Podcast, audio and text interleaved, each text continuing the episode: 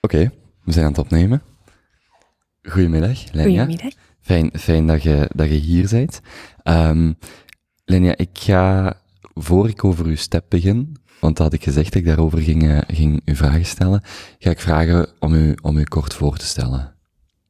Ik ben Lenja. Ik ben sinds deze zomer partner geworden bij We Are Yuma. Wij maken circulaire zonnebrillen. En dat is zo het snelste wat ik nu altijd heel graag vertel, want ik heb altijd freelancer geweest en was het veel moeilijker om mijzelf voor te stellen. Um, ik heb freelancer geweest in circulaire economie, business development, nog een vagere term. Maar nu ben ik eigenlijk elke dag bezig met het commerciële luik van onze onderneming. Dus marketing, sales, maar ook finance en geld ophalen en alles wat er bij het commerciële komt kijken. Mijn twee medevenoten zijn alles uh, die technische dingen doen. Mm -hmm. Je bent ook de winnares van de Student Entrepreneur of Student Ondernemer Gent 2016, denk ik. Klopt, toen was ik in ieder geval genomineerd als de, de vier, vier nomineerden. En uh, Madame Baxter is toen gewonnen. Ah, zo, ja, zo was het. Dus uh, ik was toen niet gewonnen, maar ik was in ieder geval wel geselecteerd. En op dat moment als uh, kunststudent was dat best raar om bezig te zijn met ondernemerschap, maar ik wist eigenlijk al vrij snel dat ik wou ondernemen en heb dat dan ook gedaan tijdens mijn studies en dat is een beetje zo'n springplankje geweest naar het start van mijn carrière. Want welke zijn dan uw studies? Ik heb uh, grafisch ontwerp gestudeerd. Ik heb een kunstopleiding achter de rug. In Gent? In Gent, in Sint-Lucas. Want je komt niet van Gent? Dat, nee. Want daar, want daar woont je nu wel? Ja, klopt. Ik ben daar blijven hangen na mijn studie. Ja, en je bent origineel van Vlaams-Brabant? Ja, Meissen bij Brussel. Meissen. Is er, is er iets... Meissen doet mij denken aan een van die steden dat ik enkel ken van uh, het filebericht. Het is nu niet dat ik Meissen zo, zo goed ken, maar er zijn steden als ik rond op, op de Brusselse ring... Ik geloof, overlaatst zag ik ergens Sint-Job en het Goor staan. Ik weet niet, is dat, is dat Brussel? Is dat zo weinig rijk? Maar ik zag daar eens, ik dacht, ah, tja... Of sinds Je Jezus Eik zag ik ook ergens staan. Ik zei, dat ken ik echt enkel en alleen, alleen van de file. Van, de ja. ja. van Meissen. Ja, maar er is wel ook de Nationale Plantentuin, dus... In Meissen? In Meissen. De Nationale Plantentuin. Ja.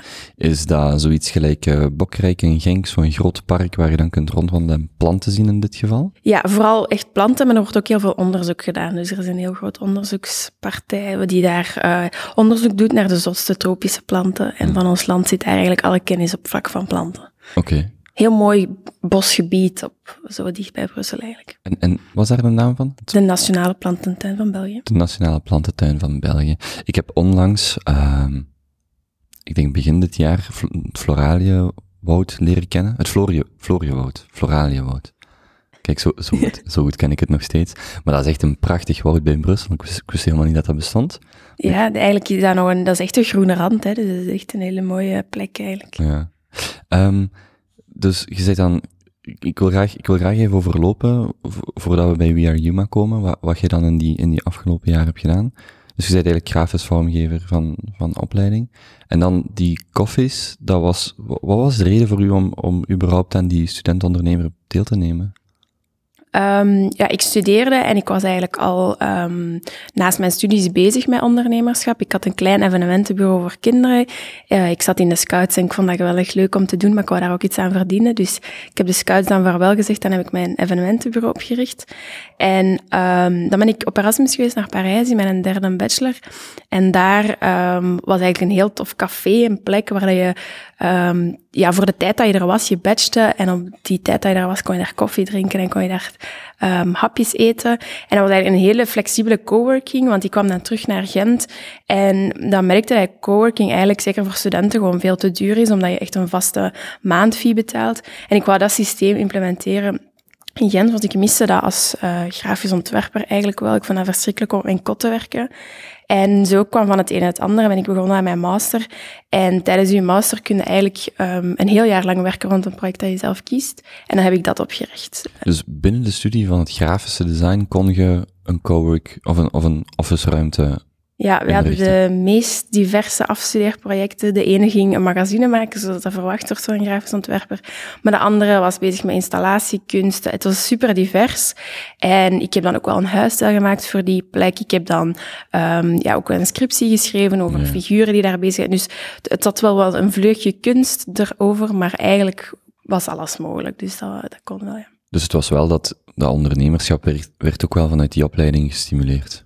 Nee, absoluut niet. Ik, dat was echt... Um... Maar als je bijvoorbeeld zegt dat die andere studenten dan een magazine moesten oprichten, dat is toch... Ook vrij ja, ondernemend? dus vrij ondernemend, maar dat bleef eigenlijk meestal vrij ja, theoretisch, zal ik zeggen. Dus die gingen dan een magazine ontwerpen wel en die gingen dan wel de inhoud daarvan maken, maar het is niet dat ze dan Het werd nooit commercieel... Nee, het werd Ja. niet echt geprint of het werd al zeker niet commercieel uitgegeven. Of ehm, ja, dan werden die magazines voor 1 euro verkocht om zo de printkosten te dekken. Dan denk ik van ja, z- zorg ervoor dat je een sponsor hebt, dan kan je daarmee interessante content voorzien. Dus dat was zeker niet echt vanuit commercieel oogpunt dat in de opleiding werd gesteund. Maar ik denk ook niet dat dat heel hard nodig is. Ik denk als je eh, kunstenaars opleidt, ehm, ja, dan, dan moeten die de vrijheid hebben. Als er iemand iets commercieel van moet maken, laat die dan die vrijheid hebben.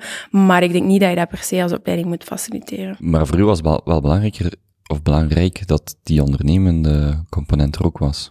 Ja, voor mij was dat echt wel het uitgangspunt. Ik wist dat ik ehm, ondernemer wou worden. Ik zeg, ja, ik heb dat thuis altijd gezien, dus voor mij was dat heel logisch. En ik, voor mij staat dat ook altijd super dicht tegen elkaar. Kunst, daar leer je super creatief denken. En dat is echt het belangrijkste aspect, denk ik, dat je nodig hebt als ondernemer. Dus voor mij was dat heel logisch. Maar natuurlijk, ja, op papier, als je kunst gaat studeren, dan is niet direct het idee dat je daar geld mee moet verdienen of dat ondernemende aspect naar voren komt. Maar ik denk dat dat een opleiding is waar dat eigenlijk perfect binnenpast. Je zegt dat het dichtbij was. Zijn uw ouders ook ondernemers? Mijn papa heeft een eigen zaak, mijn mama zit daarmee in. Dus, dus ja, we zijn eigenlijk heel ondernemend opgevoed. Van, ah ja, wil je iets meer verdienen? Ga je een auto moeten wassen? Of ah, je hebt te veel speelgoed, kun je speelgoed verkopen? Dus van heel jongs af aan was dat eh, Hmm.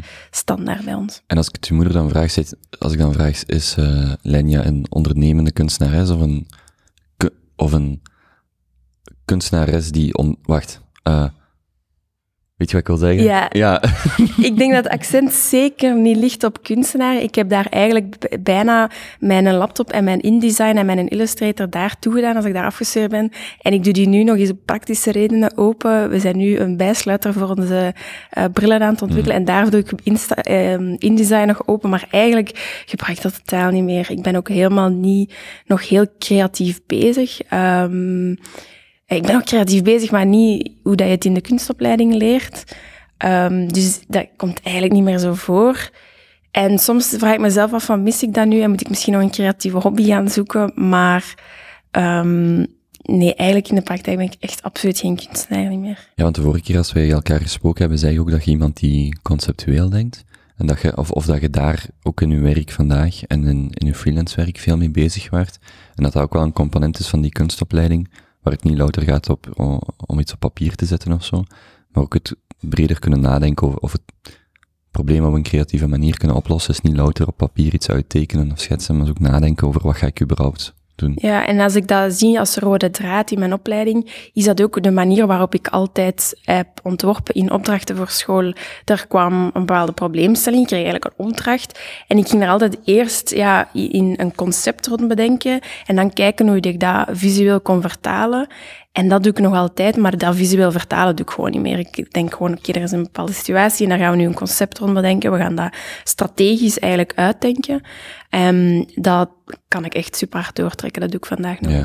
Want daar past Koffies dan ook in, hè, waar, waarvoor je de student-ondernemer hebt eh, deelgenomen. Ja, klopt. Dan heb ik een eigen coworking uh, open gedaan. En daar heb ik eigenlijk, ja, uh, ik had er een heel duidelijk zicht van, van kijk, ik wil creatieve mensen met ondernemende mensen samenbrengen. Die dynamiek is geweldig. Je kan um, over industrieën heen heel veel boeiende projecten opzetten.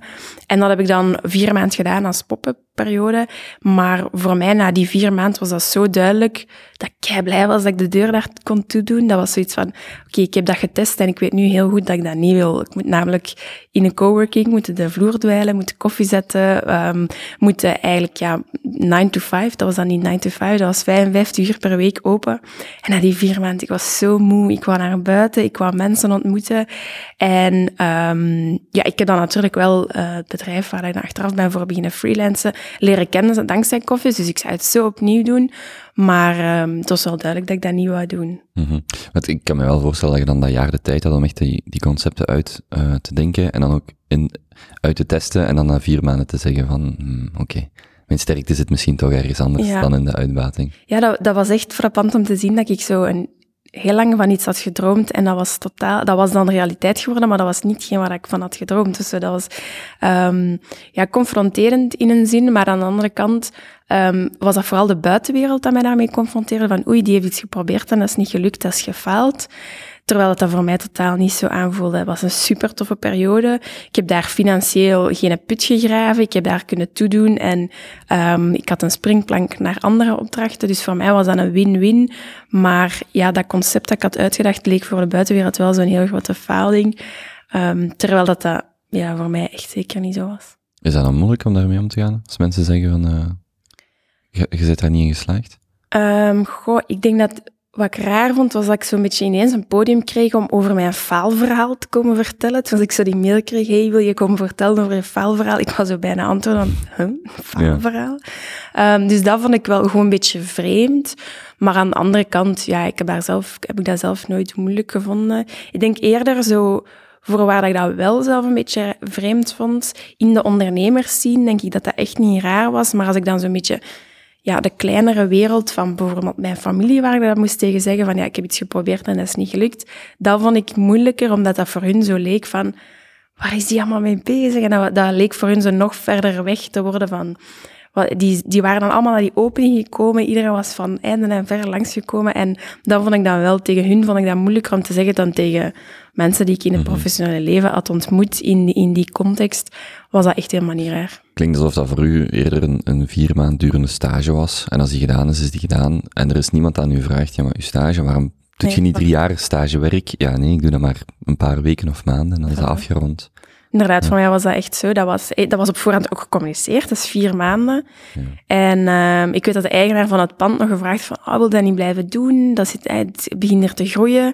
Ja, coworking heeft ook wel wat tijd nodig voordat dat effectief um, begint en dat daar echt mensen een abonnement nemen en zo. Dus ik snapte dat wel, maar ja, voor mij, ik voelde niet alsof dat, dat een, voor mij een goed idee was om dat verder uit te buiten toen, toen we elkaar ontmoet hebben, want ik ga het anders vergeten, want ik was net alweer even vergeten, zijn wij, ben ik vooral op zoek gegaan naar, ik heb het gevoel dat wij al, onze, onze paden elkaar niet per se uh, expliciet doorkruisen, maar ik, ik, ik, uh, Thomas, een gemeenschappelijke vriend en ook een jeugdvriend van u, heeft dan gezegd, uh, Kobe neem eens contact op met Lenya. En dat was eigenlijk heel grappig, omdat, allee, opmerkelijk, omdat de brillen die uh, We Are Yuma maken, die liggen in de winkel van een heel goede vriendin van mij. Dat was dan een zeer recente um, uh, uh, kennismaking. Maar dan begon ik ook terug te gaan in de tijd, dan met die student-ondernemer, en dan bekeek ik uw filmpje van Koffies. Ja. En ik zag dat daar Jazzwick bureaustoelen in stonden. En Sam Rieder heb ik ook jaren geleden dan leren kennen en een keer gesproken. En ik dacht nog, misschien is, was Jazzwick ook dat ik via hun website of hun promotie een keertje bij u ben terechtgekomen. Of dat Sam toen zei, we gaan daar, we gaan bureaus op plekken plaatsen, of je hebt die gekocht of gehuurd, dat weet ik niet. Um, maar dat was nog een link om, uh, of nog een verbinding. Ja, ik zeg dat heel vaak op een netwerkevent. Soms denk je, ja, zijn er nog nieuwe mensen? Je komt heel vaak in die scene mm. van dezelfde mensen tegen. Dus ik denk inderdaad wel onze paden al meerdere keren hebben gekruist. Je had het net over de uh, minder leuke dingen van een coworkplek. En dat doet mij eraan denken, voordat wij begonnen op te nemen, heb ik de verwarming afgezet. Maar toen was ik nog aan het rondwandelen en ik vind het hier zelf wat koud worden. Ik ga die, als dat goed is voor u, ga ik die, ga ik die heel even opzetten.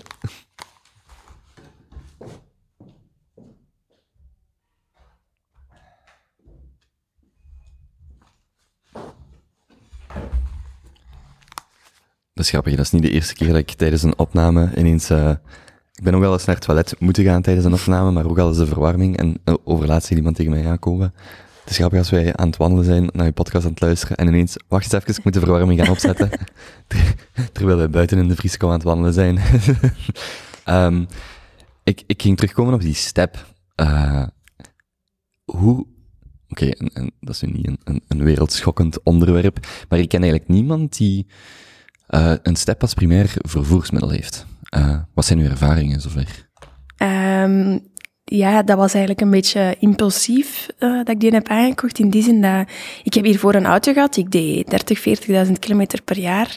En ik, ja, ik woonde dus in Meissen, op de boeren buiten, waar je nergens geraakt. Als je een event hebt in Gent of Antwerpen, dan moest je altijd wel ver. Vrij centrum van het land, maar toch, ik moest altijd wel nog um, vrij ver. Maar op een gegeven moment dacht ik, bon, ik kan echt niet blijven prediken circulaire economie en met dan met die Audi eh, ergens toekomen. Ik schaamde mij soms echt super hard dat ik mijn auto's ergens verder wegzet en dan deed alsof ik te voet kwam. um, dus ik heb van de ene dag op de andere dag mijn auto verkocht. En ik heb echt zo het laatste ritje dat ik heb gedaan met mijn auto was aan de winkel van de step om die step te kunnen gaan halen. En um, ja, ik was eigenlijk echt op, oprecht meteen verliefd. Dat ding is super tof. Um, maar ja, mensen vinden dat eigenlijk niet zo tof op straat. Ik word heel vaak zo, ja, je wordt dan zo de bird-achtige uh, bestuurder. En ik snap ook wel mensen die met een bird rijden. Bird rijden dat is een beetje spielerij, want je kunt dan een keer huren. En die rijden daar best gevaarlijk mee.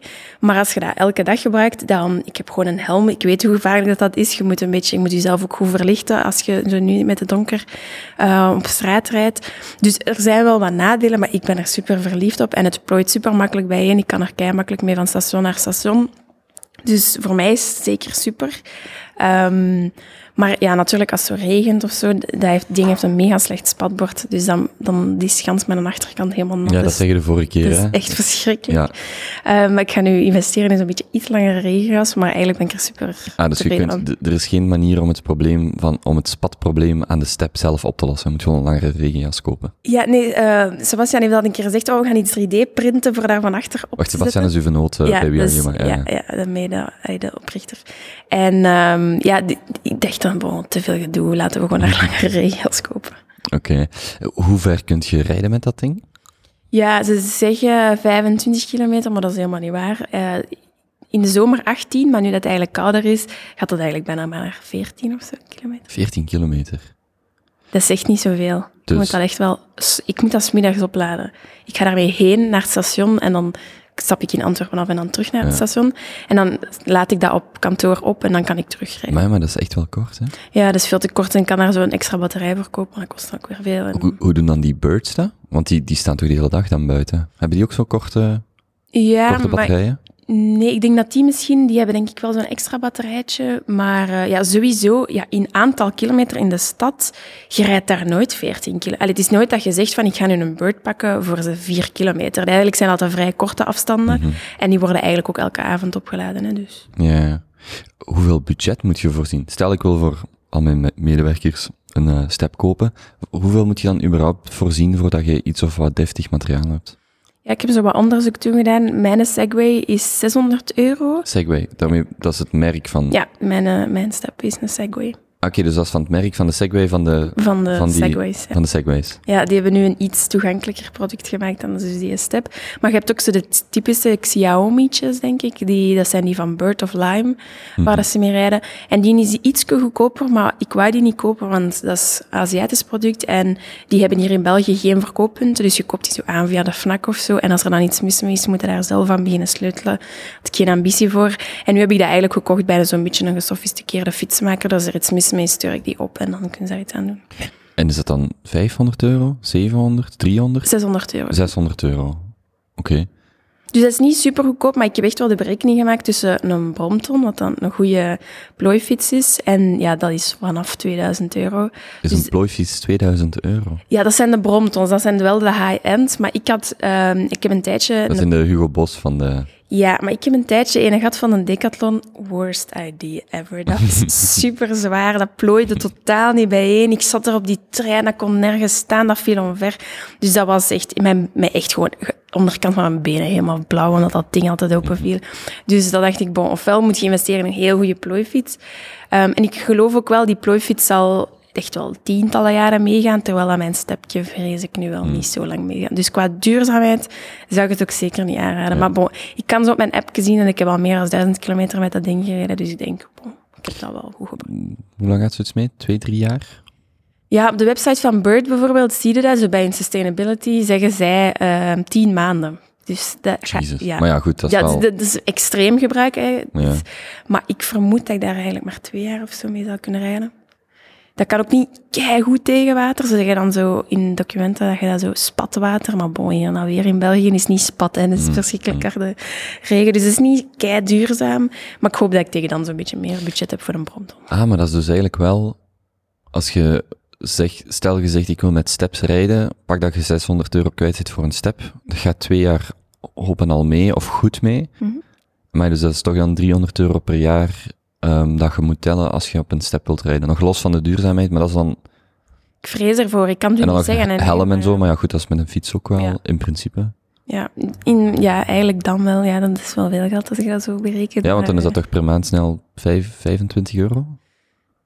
Hoop dat het iets langer meegaat. Ja. Uh, maar ik vrees ervoor, um, zodra dat, dat uit garantie is. Hij is nu al een, een maand oud geweest met een step. Ja. Iets mis operatie, eh, in, in dat ding van de tuut en overal. En dan heb ik hem kunnen terugsturen, maar ik vrees ervoor na twee jaar. Dat hmm. ik, uh, dat, het, het, klinkt alsof dat, dat heel leuk is om mee rond te rijden en te hebben, maar om het dan echt ook te bezitten en, en er de kosten aan te hebben, is dat nog relatief hoog als je alles samentelt. Iedereen vindt dat inderdaad super tof. Oh, maar eens mee rijden. Ja. Um, ja, ik moest mij inhouden om hier op de gang uh, te vragen van mag ik hier eens op de gang rondrijden?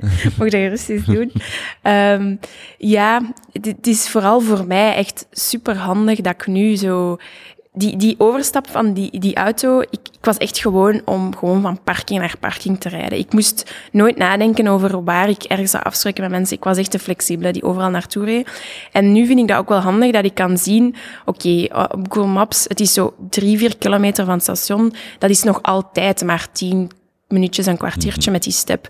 Dus dat maakt dat het voor mij zo toch wel een vrij snelle overstap was. En um, ja, het zou wel kunnen dat ik nu, na, als het mocht deze stuk zijn, gewoon een plooifiets zou kopen. Maar ik vind het toch nog altijd wel echt handig dat ik op, op een kwartier eigenlijk overal wel zo van aan een station terecht kan. Hoeveel kost eigenlijk een eh, NMBS-abonnement per maand? Ja, dat is verschrikkelijk duur. Ik heb een tijdje, toen ik nog aan het freelancen was, dan moest ik zowel in Antwerpen als in Hasselt, moest ik echt overal zijn. En echt een abonnement waar je overal mee kan rijden, ik was 360 euro per maand. Dan kan je wel overal in Vlaanderen rijden, hè? Eh, in België. In België. In België, ja. Maar dat is 360 euro, dat vond ik wel echt verschrikkelijk veel geld. Um, ik had het dan ook wel echt zo bijgehouden van hoeveel trajecten doe ik en is het hmm. goedkoper met een kooppas. Um, allee, hoe noemt dat? En een railpas. Een railpas, ja. Um, en toen was ik wel net die maand goedkoper uit met dat abonnement.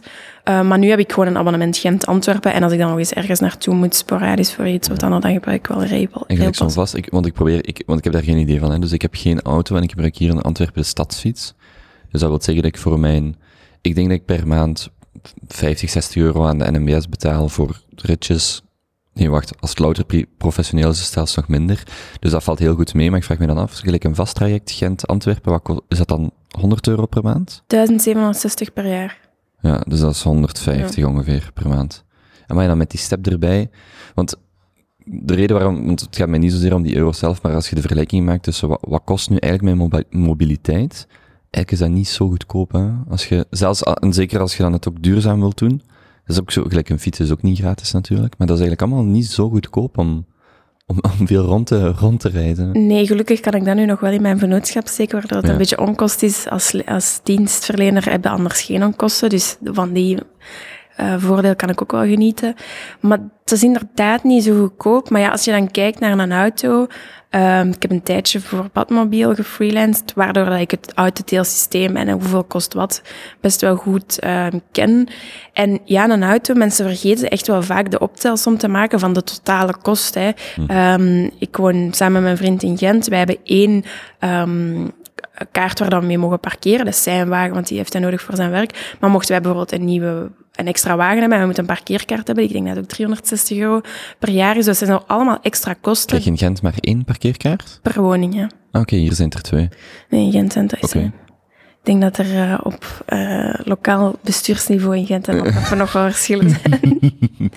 ja, um, maar dat, is, dus dat kost dan ook weer geld. En dus ik denk de totale kost van een wagen. Um, ik heb nu, ben nu ook lid van Degage, van het autodelen.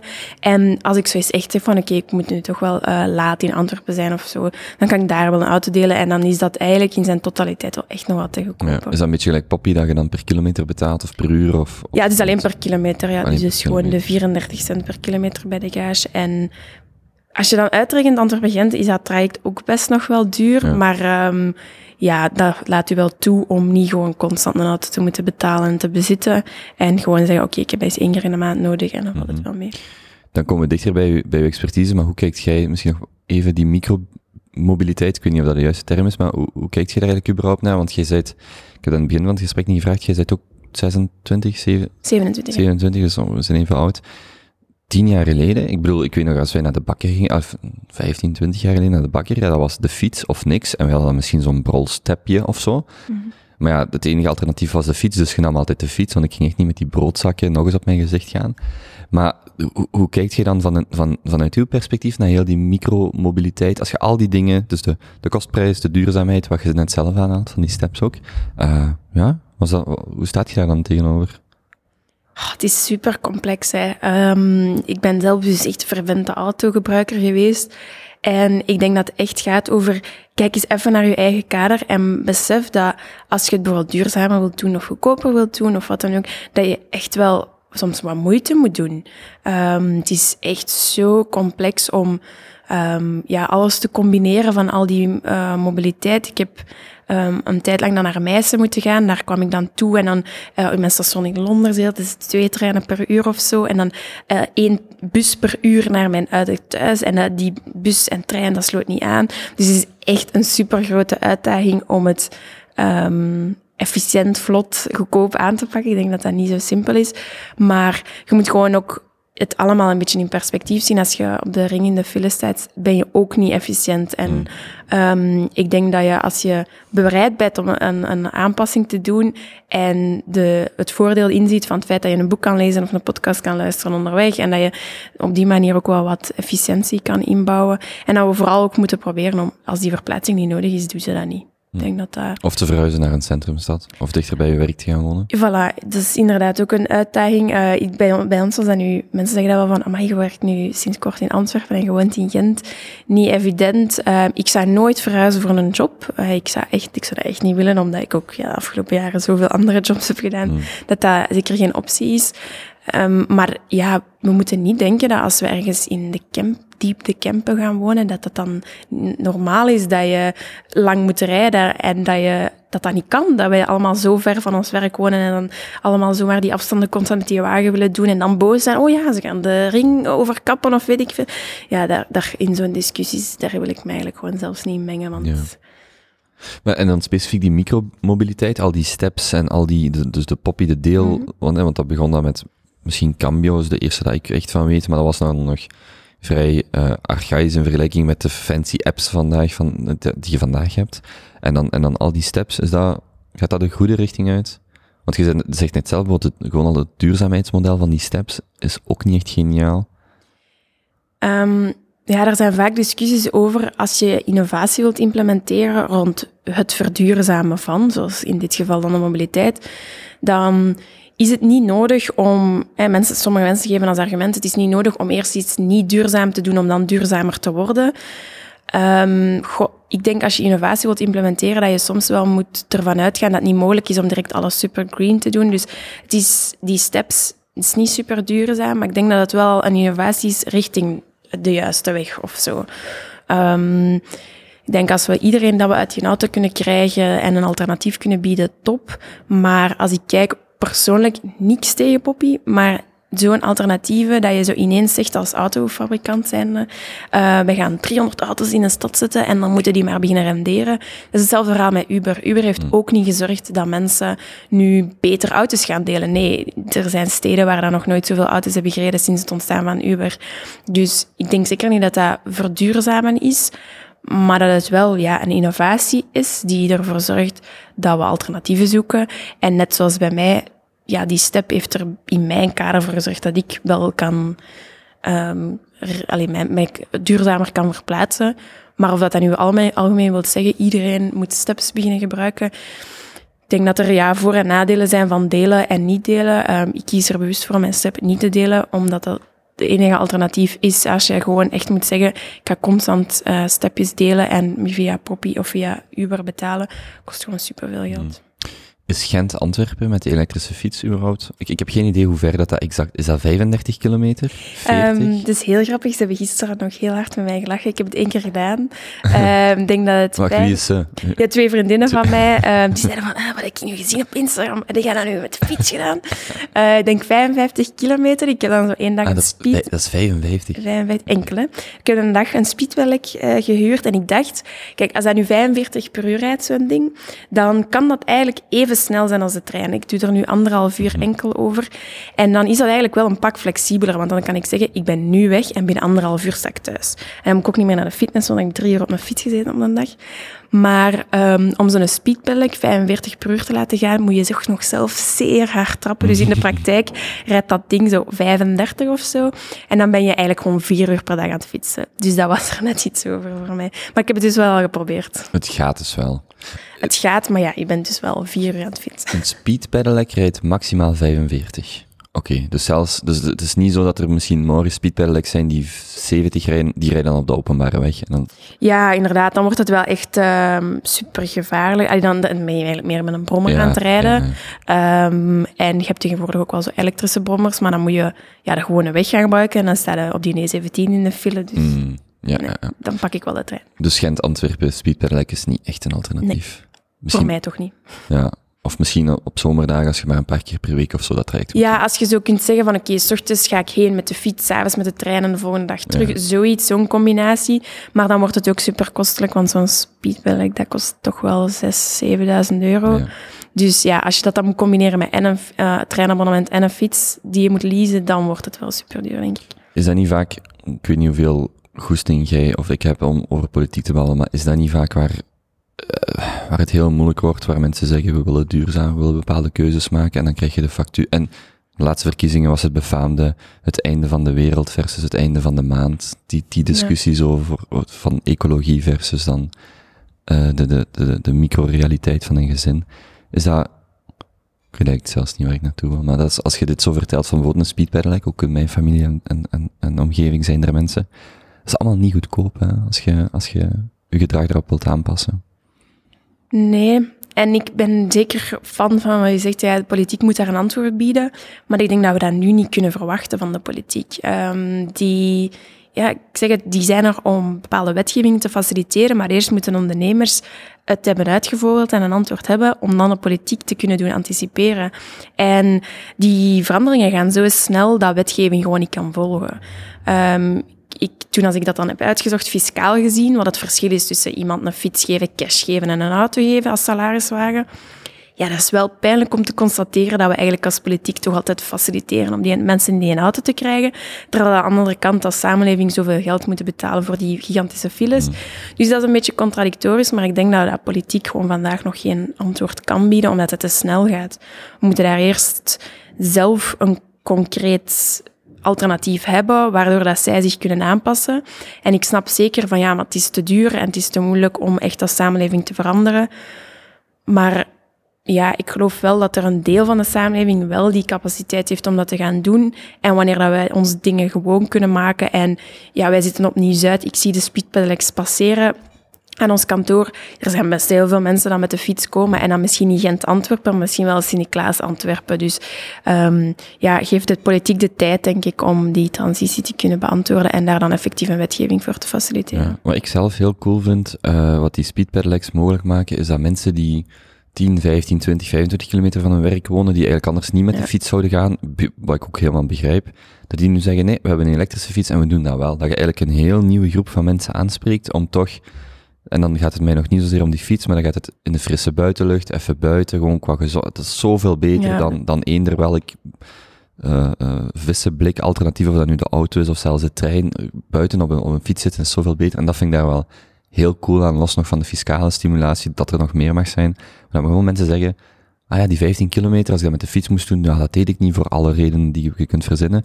Maar nu spring ik gewoon op mijn fiets en ik hoef niet meer echt te trappen en ik zit buiten en ja, ik ben gelukkig. Ja, dat, dat is, dat is super. Dat is echt geweldig. Dat is voor alle, dat is win, win, win, win. Voor alle situaties, voor alle mm. problemen die wij hier hebben, is dat echt, dat is geweldig. Nog, nog één vraag over die, mm. over die step. Als fietsgebruiker in Antwerpen, ik vind het hier soms echt gevaarlijk. Het is echt Antwerpen. Ik had het er gisteren nog met een vriend over. Mijn neef was uh, even op bezoek en we komen alle, we zijn in dezelfde straat op 700 meter van elkaar in Genk opgegroeid. Dus daar is de fietssituatie. Hij zei, als je in, in, in Bokrijk, als je je hand uitsteekt wanneer je naar links gaat, dan zeggen mensen, wat doet die onnozelaar? Zeg, hand uitsteken naar links. En het ging erover dat in Antwerpen, als iemand zijn hand niet uitsteekt, ja, dan zit je er tegenop als je niet, oké. Okay. Um, maar toen ging het erover, er zijn zoveel verkeerssituaties, dus ik pak dagelijks de fiets. Ik zit tussen de, de 4 en de 10 kilometer per dag op die fietsjes mhm. op en af te fietsen. Dat ik echt vaak denk van, hier weet ik zelfs niet, wat, ja, wat, wat is hier zelfs de situatie? En dat ze ook, dus dat, dus dat het en niet duidelijk is aangegeven, en dat ook nog eens zowel de, de voetgangers, als de fietsers, als de automobilisten, uh, allemaal door elkaar gaan, dat er zelfs geen afscheiding is. En ik woon nu in Borgerhout, en vorige week kom ik uh, s'morgens buiten, en er rijdt zo'n vrachtwagen, dus een grote vrachtwagen in een zone 30 aan scholen uh, langsaf. Dat ik echt, omdat ze aan het werken zijn aan Plantijn Moretuslei, dan denk ik echt dat, dat, dat, dat, dat, dat krijg je toch niet uitgelegd, dat er vrachtwagens moeten passeren aan een, dus heel, dus heel die situatie, ik vraag mij ook af hoe dat, dat dan uh, nog eens daar, uh, het gebruik van de step bovenop, hoe dat, dat is voor u om hier specifiek in Antwerpen rond te vegen. Um, ja, specifiek in Antwerpen is natuurlijk, hier zijn ze de stepjes gewoon. En hier word je dan zo wat gezien als, oh, die vervelende steps. In andere steden is het wel zo dat ze iets voorzichtiger zijn, omdat ze jou zien afkomen. Ik ben goed verlicht. En dan is het wel zo, wat komt er daaraf? Ik ga voorzichtiger zijn. Terwijl dat dan hier in Antwerpen, en in Brussel is dat trouwens hetzelfde, want daar zijn ze ook um, wild gezaaid, die steps.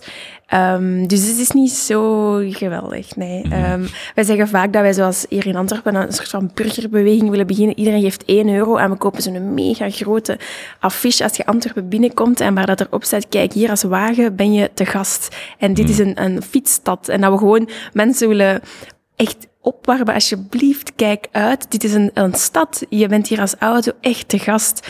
Um, en ja, dat is, dat is echt verschrikkelijk. Mm. Hoe ver staat je met dat initiatief? nog niet zo ver. Wilde brainstorm geworden. Er zijn, eh, het is nog geen crowdfunding opgericht. Maar dat is toch geweldig. Je komt hier binnen en je weet als auto... Oh ja, ik ben hier te gast. Ik moet opletten. Ja.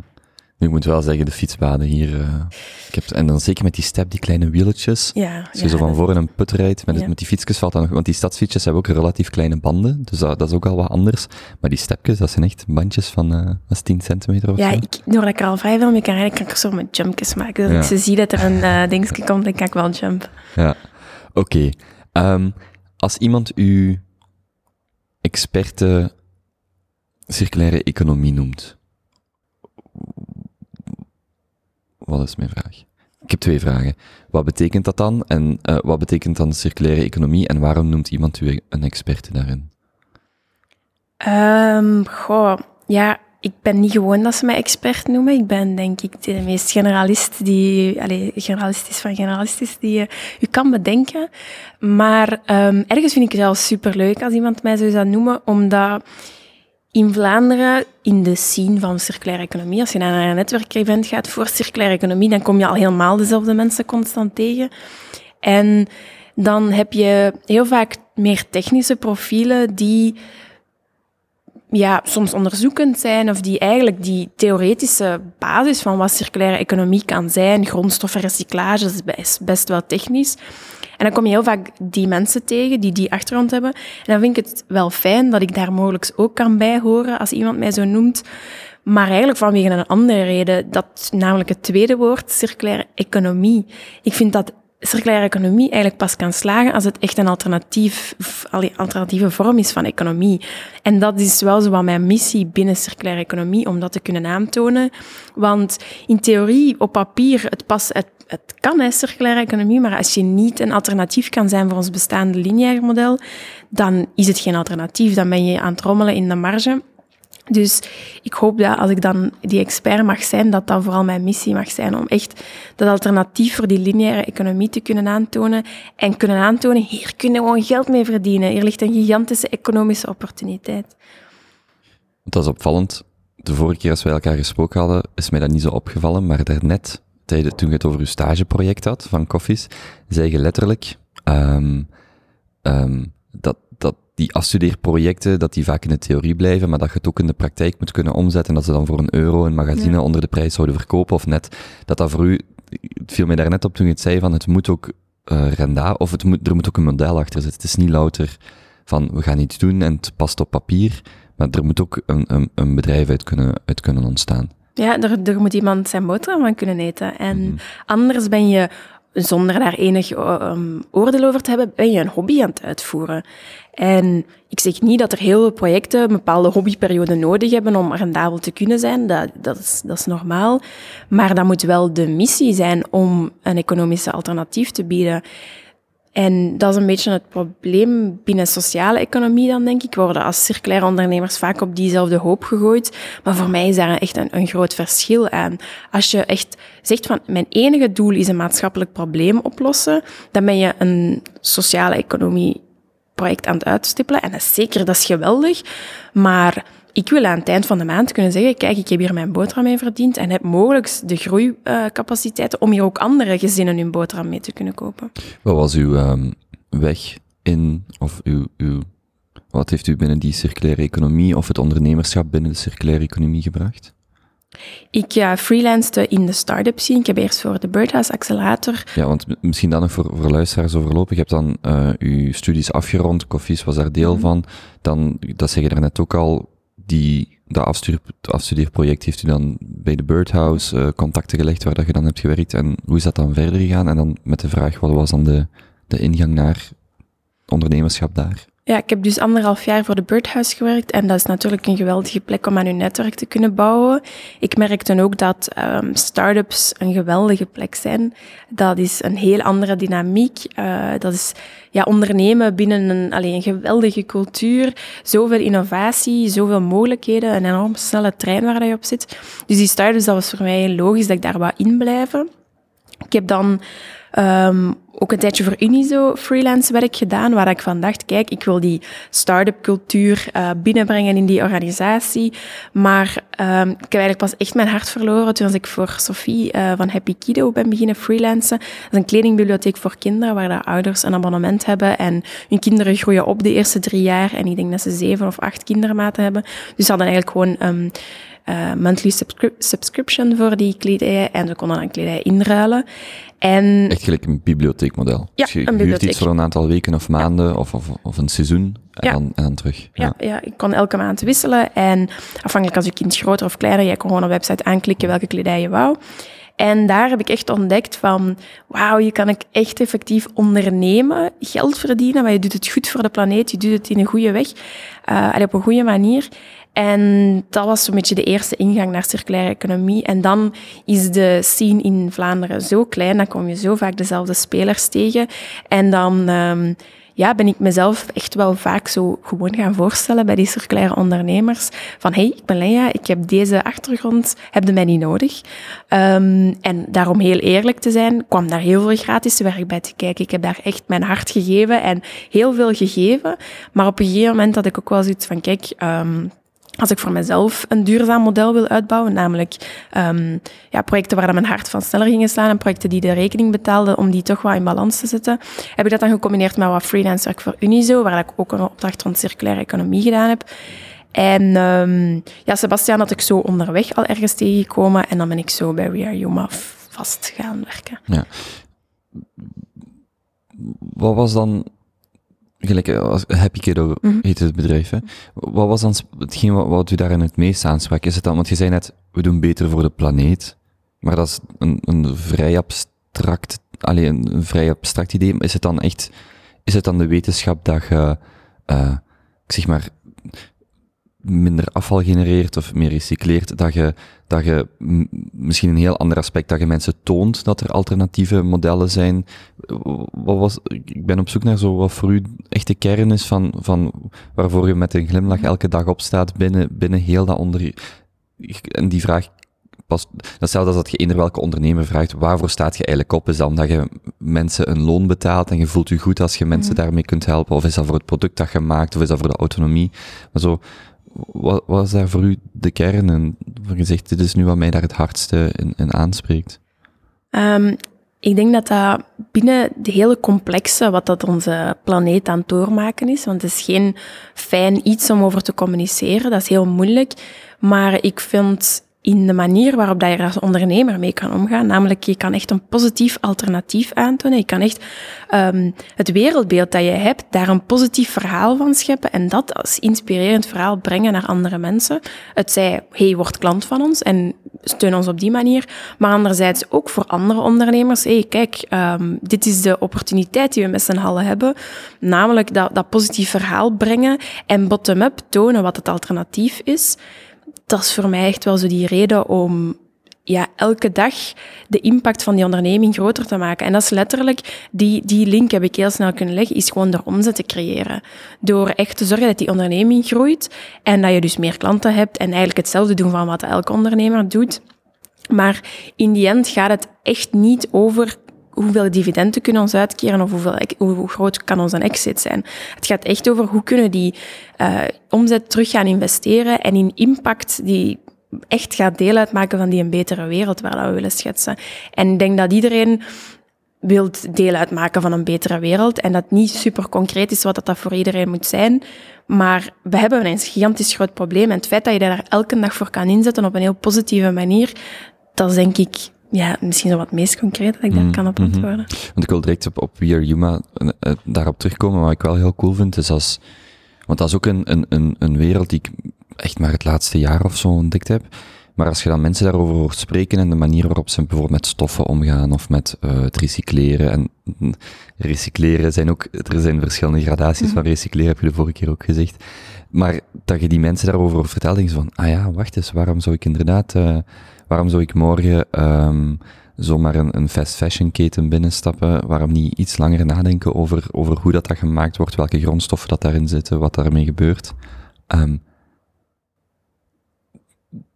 de vraag die, die daar, waar ik naartoe wil gaan is in welke mate want, want, dus ik heb dat pas maar het laatste jaar ontdekt eigenlijk. Maar in welke mate moet jij je klanten nog, nog daarin uh, opleiden of daarin informeren? Is, is daar een, een, een Vlaanderen wil ik zeggen, maar is er, zijn er daar genoeg mensen zich van bewust? Want jij zegt, ik wil daar een, een businessmodel rond bouwen of rond kunnen bouwen. Is dat, is dat iets wat van nature vrij makkelijk gaat? Of is dat echt nog moeilijk om vandaag in Vlaanderen dat verhaal te vertellen? Of, te, of die mensen te overtuigen om misschien iets meer te betalen? Of iets meer um, rekening te houden met die materialen? Of met het product dat ze kopen? Of, is, of merk je nee, echt, we zijn allemaal zo gewend om naar de, de Action, de Jumbo, de Amazon, het maakt niet uit te gaan. Het is echt als een moeilijke, een moeilijke um, verkoop om te doen? Of, of gaat dat vrij gemakkelijk vandaag al? Um, ja, het is, zo, het, is, het is denk ik iets in het midden, um, maar denk dat eerst en vooral het grote kader kent iedereen. We hebben een probleem. En dan word je zo vaak van, ja, ja, we weten dat we een probleem hebben. Weten, maar eigenlijk al de randfactoren dat daar komen bij kijken, zijn heel vaak wel onwetend. Ons systeem zit zo um, ja, ver vertakt. En dat is in alle factoren dat wij tegenkomen. Wij lachen daar heel vaak mee bij ons, uh, bij Juma, van wij zijn altijd een speciale case. Een bank is niet gewoon om in circulaire economie te investeren. Um, consumenten weten heel vaak niet wat dat maakt dat ons product duurder is. Ja, je werkt met gerecycleerd materiaal, dat zal dan wel goedkoper zijn, want het is al eens gebruikt. Ja, nee, dat is niet. Hmm. Allee, dus in die um, al die factoren, daar houden mensen eigenlijk geen rekening mee. Dus je moet zeker en vast, zeker de mainstream consument, super hard gaan onderwijzen in wat de alternatieven zijn, wat de juiste factoren zijn, wat dat de effectieve feiten zijn.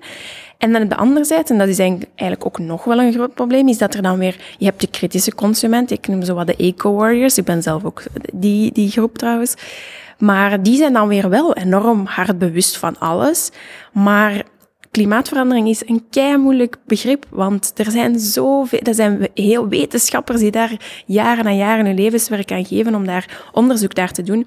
Dus het is niet zwart-wit. Het is echt niet zwart-wit van dat is slecht en dat is goed. Het is super genuanceerd. En elke keuze dat je maakt als ondernemer, als consument, maar vooral wij als onderneming, daar worden wij wel wat op afgerekend van ja, maar ja, dat is een tegenargument. Ja, voor elk argument in heel die discussie is een tegenargument. Dus dat maakt dat het best een uitdaging is, maar dat is voor ons vooral de, de uitdaging is om te zeggen, kijk, die, die mainstream consument, die inderdaad waarschijnlijk consumeert bij al die grote namen die je noemt, om die gewoon met heel kleine dingen te inspireren op een positieve manier. En dat is zo geweldig fijn. Ik herinner gewoon een moment dat ik um, aan mijn mama zakjes had gegeven voor naar de koolruit te gaan, voor haar groenten in te doen.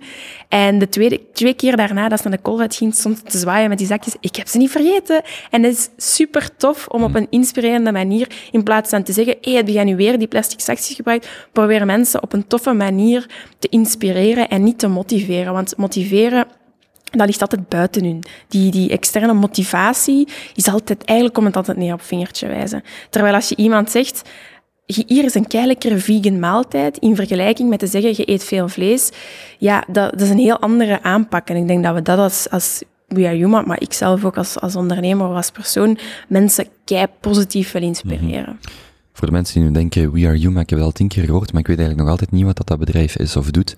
Kunt je vertellen hoe je daar uh, bij terecht zit gekomen en uh, wat dat die toen deden en waar dat je naartoe gaat? Ja, um, ik heb dus Sebastian, de oprichter van We Are Human. Hoe heet hij met zijn achternaam? De Nieuwborg. De Nieuwborg. Ja. Okay. Um, ik heb hem ontmoet in de scene van circulaire economie, net zoals ik Sofie heb leren kennen. Uh, is ook Sophie een van, van Happy Kiddo. Sophie van ja. Happy Kiddo, ja. Uh, is ook zo een van de koplopers dat als je Vlaanderen Circulair uh, iets zal horen zeggen of iets van circulaire economie van Vlaanderen leest in de krant, dan worden we wel vernoemd. En Sebastian heeft een technische achtergrond en is begonnen met uh, zonnebrillen te 3D-printen van gerecycleerde materialen. Zij kocht filam 3D-printfilament aan en is in 2017 gelanceerd met een Kickstarter-campagne. Was in een paar uur tijd gebackt, dus dat was leuk voor hem. Was dat toen het verhaal van plastic uit de Schelde? Nee, dat was een gewoon, dat was okay. gewoon extern, dat is iets dat we later hebben gedaan, daar okay. kom ik direct nog op terug. Um, dus dan heeft hij brillen gemaakt, die eerste collectie. En dat eerste jaar heeft hij echt kunnen surfen op de golven van die Kickstarter-campagne. Op dat moment, 2017, was dat echt brand new. The, the first company in the world 3D printing plastic waste. Dus dat was um, super tof. Werd ook keihard over geschreven in de pers. Um, dus dat was op dat moment fijn om op die golven te kunnen surfen zonder dat we daar nog veel, ah, Sebastian op dat moment nog veel marketing moesten rond doen. En hij is dan eigenlijk stilletjes uitgebreid, maar dat is eigenlijk altijd een one-man show geweest. Uh, ik heb dan met hem wel wat gespaard af en toe van kijk, commercieel kun je dat niet doen. Zo echt gewoon puur koffies gaan drinken en mee brainstormen. Dus jij werd eigenlijk toen nog, zo gezegd, uh, freelance, freelance ja. business development, maar je zat dan met hem al samen ja, voilà. voor feedback of uh, een klankbord ja, te zijn. Ja, voilà, een beetje klankbord te zijn en hier en daar wat stappen mee te coördineren, maar dat was eigenlijk vooral aan de zijlijn staan cheeren. Hmm. Um, en dan in de, de afgelopen zomer, zomer 2019, had hij zoiets van kijk, de moment begint te komen om wel echt te schalen. Uh, de onderneming bestaat twee jaar en het is eigenlijk rechtstreeks naar consumenten, eigen e-commerce. En die had zoveel ballen in de lucht te houden, die eigen webshop marketing, hele productontwikkeling, pers, alles kwam op hem terecht. En anderzijds kwamen er opportuniteiten in de mailbox waar hij gewoon niet op kon antwoorden. Ja. Want voor hem was de insteek, neem ik aan, ik wil een cool product maken, ik wil 3D-printen, die technische uh, curiositeit uh, bevredigen. En dan moet je ineens ah, ook pers en ook marketing en ook dit en ook nadenken over je bedrijf en ook die opportuniteiten waar je dan niet ja op kunt zeggen. Ja, klopt. Dus dat was um, heel veel dingen tegelijk. Maar wat dat voor hem eigenlijk wel, hij heeft een achtergrond als consultant in circulaire economie hij had eigenlijk vooral zoiets van, kijk, ik wil echt circulaire economie gaan doen. Ik wil echt kunnen aantonen aan mensen wat dat circulaire economie is. Want het blijft nog altijd iets vaag. Maar als je kan zeggen, ik heb hier een circulaire zonnebril op tafel liggen, is dat een pak concreter. Hij heeft totaal geen achtergrond in uh, fashion of, of, lifestyle of dat soort dingen. Productontwikkeling? Productont nee, totaal niet. Um, dus dat maakte dat dat voor hem zelfs daar al erg uit de comfortzone was. En dan hebben we eigenlijk deze zomer samengezeten van, kijk, we gaan schalen, we, moeten de volgende stap nemen. En ik heb dan ja, persoonlijk als freelancer zoveel stappen gezet, waardoor ik eigenlijk op dat moment van die vraag zo klaar was om die beslissing mee te nemen. En op dat moment kwam er ook Roald bij, dat is onze derde vennoot. En ze hebben eigenlijk deze zomer, is er vrij snel um, die beslissing gevallen om een stukje mee te investeren, Roald en ik dan, waardoor we nu een team van drie vennoten vormen binnen We Are Yuma en we maken circulaire zonnebrillen. Die zonnebrillen, um, dat is niet de einddoel. Ik neem aan dat dat voor u de insteek niet is om met alle begrip voor zonnebrillen, maar om, om misschien zelfs meer, of niet louter zonnebrillen. Ik denk dat je daar verder mee wilt gaan dan louter zonnebrillen. Ja, klopt. We hebben ik zeg het geen enkele achter. We hebben niks met zonnebrillen eigenlijk. Um, als we op beurzen als Silmo, wat dat de grote eyewear beurs is in Parijs, dan voelen we ons een zeer, zeer vreemde eend in de buit. Dat is echt um, totaal niet onze sector. Uh, wat doen wij hier? Wat, wat doen wij hier? Ah ja, oei, wij maken zonnebrillen. Maar ik vind het superleuk als mensen op het einde van een gesprek kunnen zeggen, ah ja, het gaat eigenlijk totaal niet over zonnebrillen. Nee, exact. Het gaat niet over zonnebrillen. Dat is gewoon een zeer iconisch product. Vandaar ook dat Sebastian daar in tijd voor gekozen heeft. Dat letterlijk op mensen hun neus staat. Dat is letterlijk een heel mooie afbeelding van wat het allemaal kan zijn, maar je toont vooral gewoon de opportuniteiten van die afval. En je leert daarnaast mensen ook anders kijken naar grondstoffen. Wij vragen bijvoorbeeld um, op het einde van het leven van die een bril vragen we onze consumenten, stuur je bril terug. Is hij kapot of je vindt hem niet meer in de mode? Stuur hem terug, want de grondstoffen dat er in die bril zitten, die zijn eigenlijk geen eigendom van mensen. Ook al kopen ze die wel, maar als wij morgen doodgaan, dan zijn wij, die grondstoffen die blijven hier van onze planeet en we moeten daar goed voor zorgen. En dat is wat we vragen bij die brillen van, kijk, stuur die terug op het einde leven. Wij geven u volledige transparantie in hoe ze gemaakt zijn, van waar het plastic komt. Zorgt ervoor dat mensen veel betrokkener zijn. En op die manier kan je eigenlijk ja, consumenten op een positieve manier weer al gaan inspireren. En dat is wat we dus nu ook willen gaan doen bij grote bedrijven. We willen gaan zeggen, kijk, je hebt een fashionbedrijf, dat is wel uw uh, omgeving. Dat is de tweede meest vervuilende industrie. Zorg dat je een alternatief hebt. En wij gaan een kleine collectie, naast uw zomercollectie of naast alle andere kledij die in uw winkel zijn, wij gaan die bij u in de winkel leggen. Wij gaan die voor u opnieuw gaan inzamelen en we gaan ervoor zorgen dat uw klanten op het moment dat ze iets kopen ook worden uh, herinnerd aan het feit dat die grondstoffen ooit afval gaan worden en dat we dat willen voorkomen door daar echt opnieuw grondstoffen te gaan uithalen wanneer dat ze die gaan mm. terugsturen. Hey, ik, ik heb daar nog nooit over nagedacht, maar als je aan iemand vraagt, wat gebeurt er met je spullen als jij er niet meer bent? Dat is wel een heel coole vraag, om dan zo echt, ik, ik zat hier dan direct natuurlijk naar mijn microfoons en mijn arm en zo. Ja, wat gebeurt daar eigenlijk mee? Of, ja, dat is pijnlijk. We denken daar totaal niet over na. Ja, en zonder, en, en ook zo niet om dan te zeggen van, ja, en je moet nu op alles een antwoord hebben wat dat er dan mee gebeurt. Maar dat is echt zo, ik heb nogal een zwak voor alles wat met minimalisme te maken heeft. Niet, ik ben niet de grote minimalist, in tegendeel, maar, uh, of simpliciteit moet ik zeggen. Um, dan denk je zo, voor mij sluit dat dan heel snel aan bij, die, ik heb zo dat principe van buy it for life, dat je zoiets, iets, mhm. als je iets koopt, probeer dat dan echt generaties bij te houden. Like potten en pannen zijn er dan heel goede voorbeelden van, um, dat soort dingen. En dat past daar wel in, zo van, oké, wat gebeurt er nu met de dingen die ik heb als ik er morgen niet meer ben? En zo, ah ja, oké, bijvoorbeeld die tafel, daar ben ik verliefd op, die gaat sowieso iemand anders willen. Ja. Maar, ja, die, die, die, die, uh, allerlei wegwerpvoormiddelen uh, of, of, of voorwerpen, wil ik zeggen. Ja, wat gebeurt daar eigenlijk mee überhaupt? Ja, dat, dat, is echt geen wat we willen over bedrijven die het vooral produceren. Want laten we daar eerlijk in zijn, zij hebben de macht om daar iets te, aan, aan te gaan aan doen. Um, maar ja, daar wordt eigenlijk nog te weinig over nagedacht. En dat is wat we proberen op een leuke, fijne manier, door letterlijk afval op de mensen hun neus te zetten, te gaan over nadenken. Hmm. Want je zei ook, uh, veel bedrijven recycleren, of zeggen dat ze recycleren, maar recycleren is ook geen neutraal begrip, dus er zit ook marge op. Ja, er is... Want, want als ik ehm, tegen u zeg, ja, jullie recycleren, net zoals sommige andere bedrijven recycleren, dan gaat je waarschijnlijk zeggen, maar wacht eens, er zit... Ja, er zit een enorm verschil, ja. zeker en vast. Dat is helaas, er is geen definitie van wat recycleren is. Eigenlijk gaat het er gewoon over dat je iets recupereert uit afval, maar ja, als je het dus in brand steekt en je haalt er energie uit, dan wordt dat gezien als recycleren. En dat is echt niet recycleren, dat is in brand steken. dus ik denk dat daar uh, een enorm verschil is. En ja, dan zo die hele term recycleerbaar en gerecycleerd, dat is ook weer al een gigantisch verschil, want in principe is alles recycleerbaar. Je kunt het namelijk gewoon in de fik steken buiten asbest. Uh, ah, dus technisch gezien, als je iets opfikt en je vangt die warmte of die energie op, dan heb je technisch gezien gerecycleerd. Dus, een, dus als morgen een bedrijf, ik zal het anders zeggen, in de, in de juridische term, kan een bedrijf perfect marketing voeren rond hoeveel ze recycleren, door het gewoon op te fikken en die energie te gebruiken voor iets anders, bijvoorbeeld. Ja, klopt. En dat doen ze al. Hè. Eh, in H&M, als je daar binnenkomt, staan er van die bakken, dan staat er hier, we gaan je kleren recycleren. En dan zijn er zo van die verhalen van heel de dorpen in Zweden, die worden verwarmd met de warmte van de kledij die ze bij een H&M in de fik steken.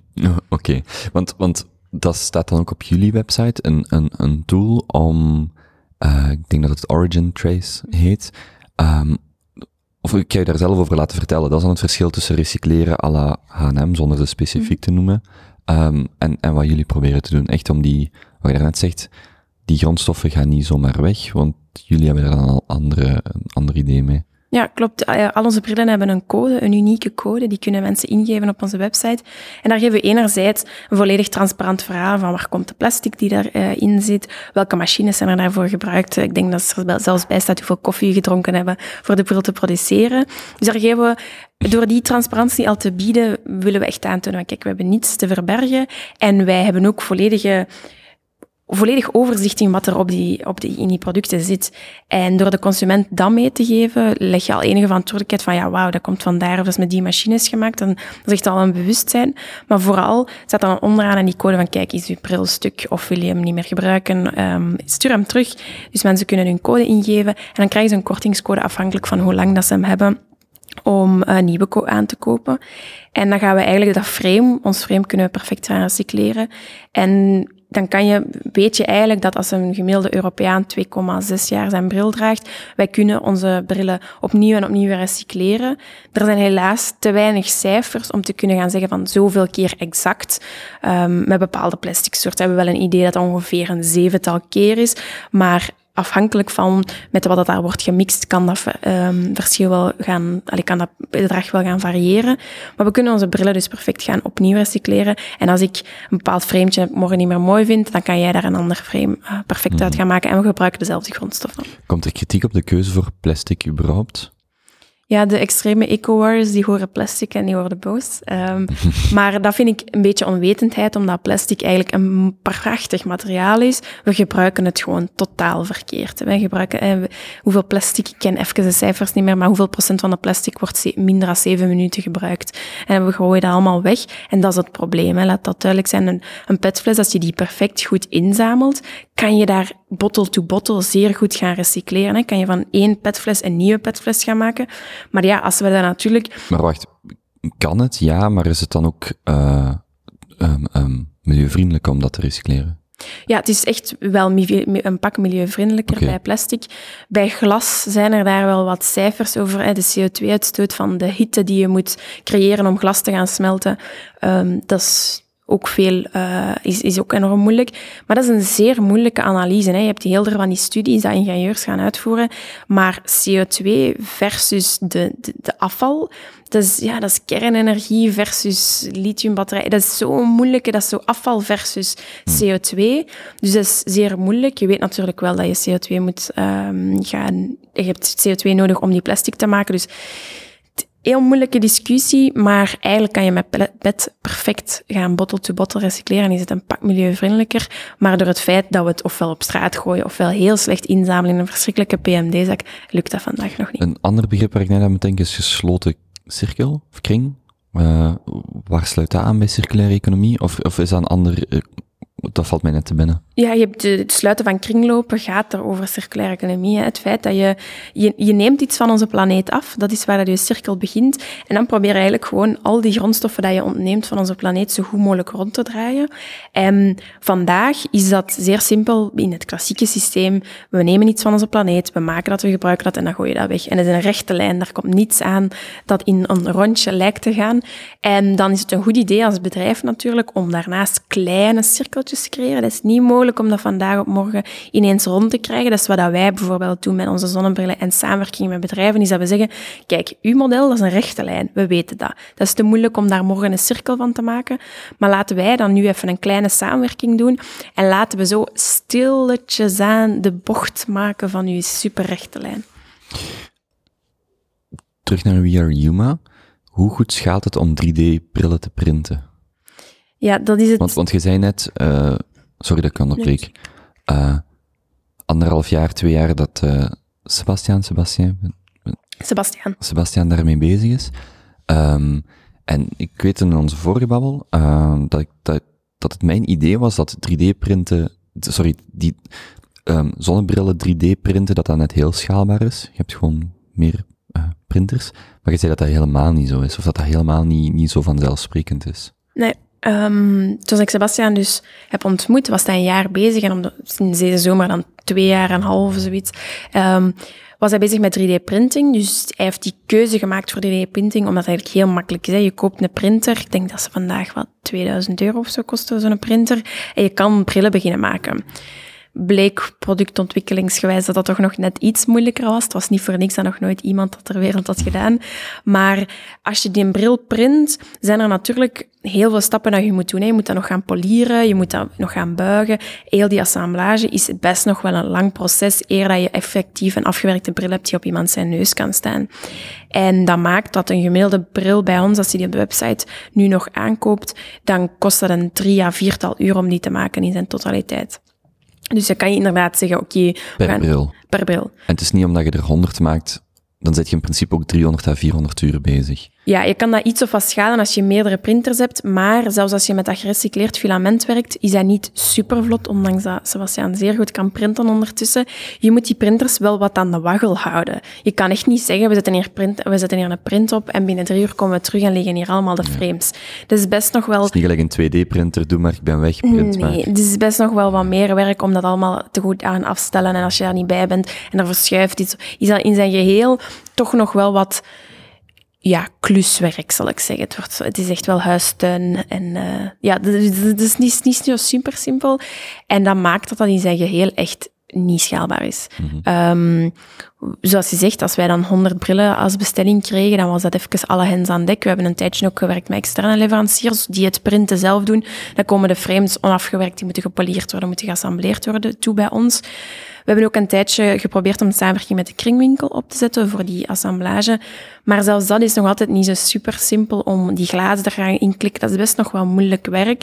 Zo heel af en toe probeer ik ook wel eens zo'n vijsje in te vijzen, maar daar stopt het dan eigenlijk. Dus het is niet zo super simpel. En dat maakt dat we sinds de zomer met de komst ook van Roald een nieuwe uh, productiemethode hebben, die ervoor zorgt dat we echt gaan kunnen schalen en dat we eigenlijk gelijkaardige productiemethode als hoe de andere brillen worden gemaakt. Maar wij gaan wel sowieso werken met gerecycleerde materialen en we gaan het design ook wel wat tweaken, zodat het heel makkelijk uit elkaar te halen valt en we het achteraf ook kunnen recycleren. Verschuift dan uw focus van B2C naar B2B? Klopt. We hebben dus wel, uh, wel wat aanvragen gekregen. Hey, we willen meerdere brillen. We willen een bril op maat van ons bedrijf met ons logo op. Dat soort dingen gaan, kunnen we nu dus doen.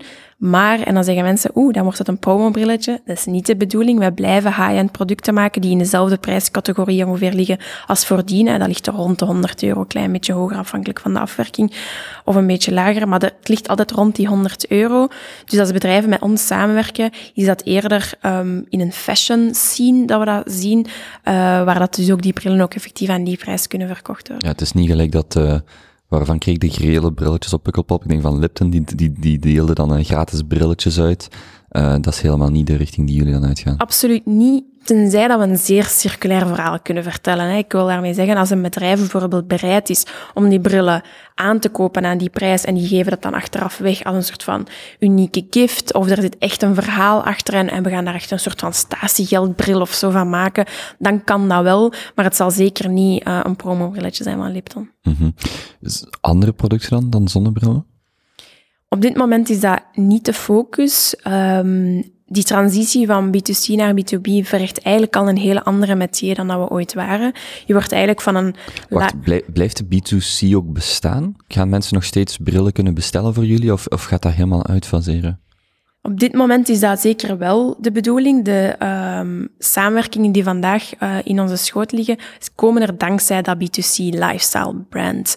Uh, grote merken die vaak een minder ecologisch imago hebben, vinden het net belangrijk om ons mee te vermelden en om die collaboratie in de picture zetten van kijk, wij werken met een merk, een, een circulair brillenmerk, is het eigenlijk echt wel een win-win voor bedrijven dat wij dat merk hebben.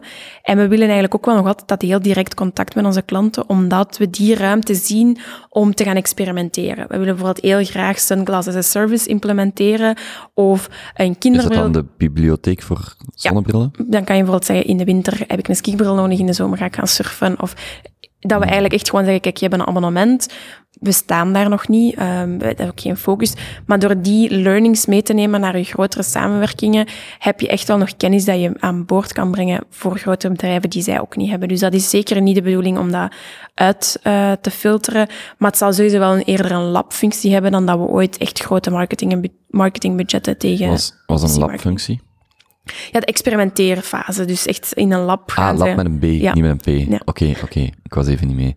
Ehm, is dat dan het stukje, want je zei, je zei het gaat om circulaire economie, met Mhm. nadruk over ec- op economie. Is het moeilijk om eh, binnen circulaire economie louter een B2C-product te leveren? Ik denk dat dat niks te maken heeft met circulaire economie. Ik denk dat hier in Vlaanderen B2C altijd zeer moeilijk is. Als ik zo in het netwerk, eh, op een netwerkevent een eh, app tegenkom B2C, dan denk ik al, oef, dat is heel moeilijk. Daarvoor hebben we gewoon heel veel geld nodig. Je moet een investeerder hebben.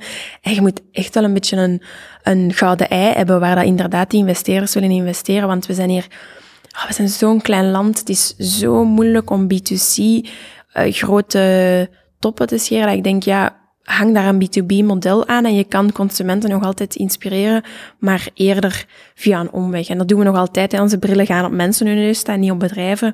Dus dat, eigenlijk doen we hetzelfde, maar met een andere go-to-market. Maar het is wel zo dat B2B voor jullie op termijn... Ja, dat is zeker ons belangrijkste inkomstenmodel en dat zal wel nog even zo blijven. Ja, ja, want als je zegt, we willen ook een bedrijf eventueel schalen of die omzet vergroten, want dat is hoe dat we een impact kunnen maken. Dan zal dat zeker met bedrijven Dat samenwerken. is B2B.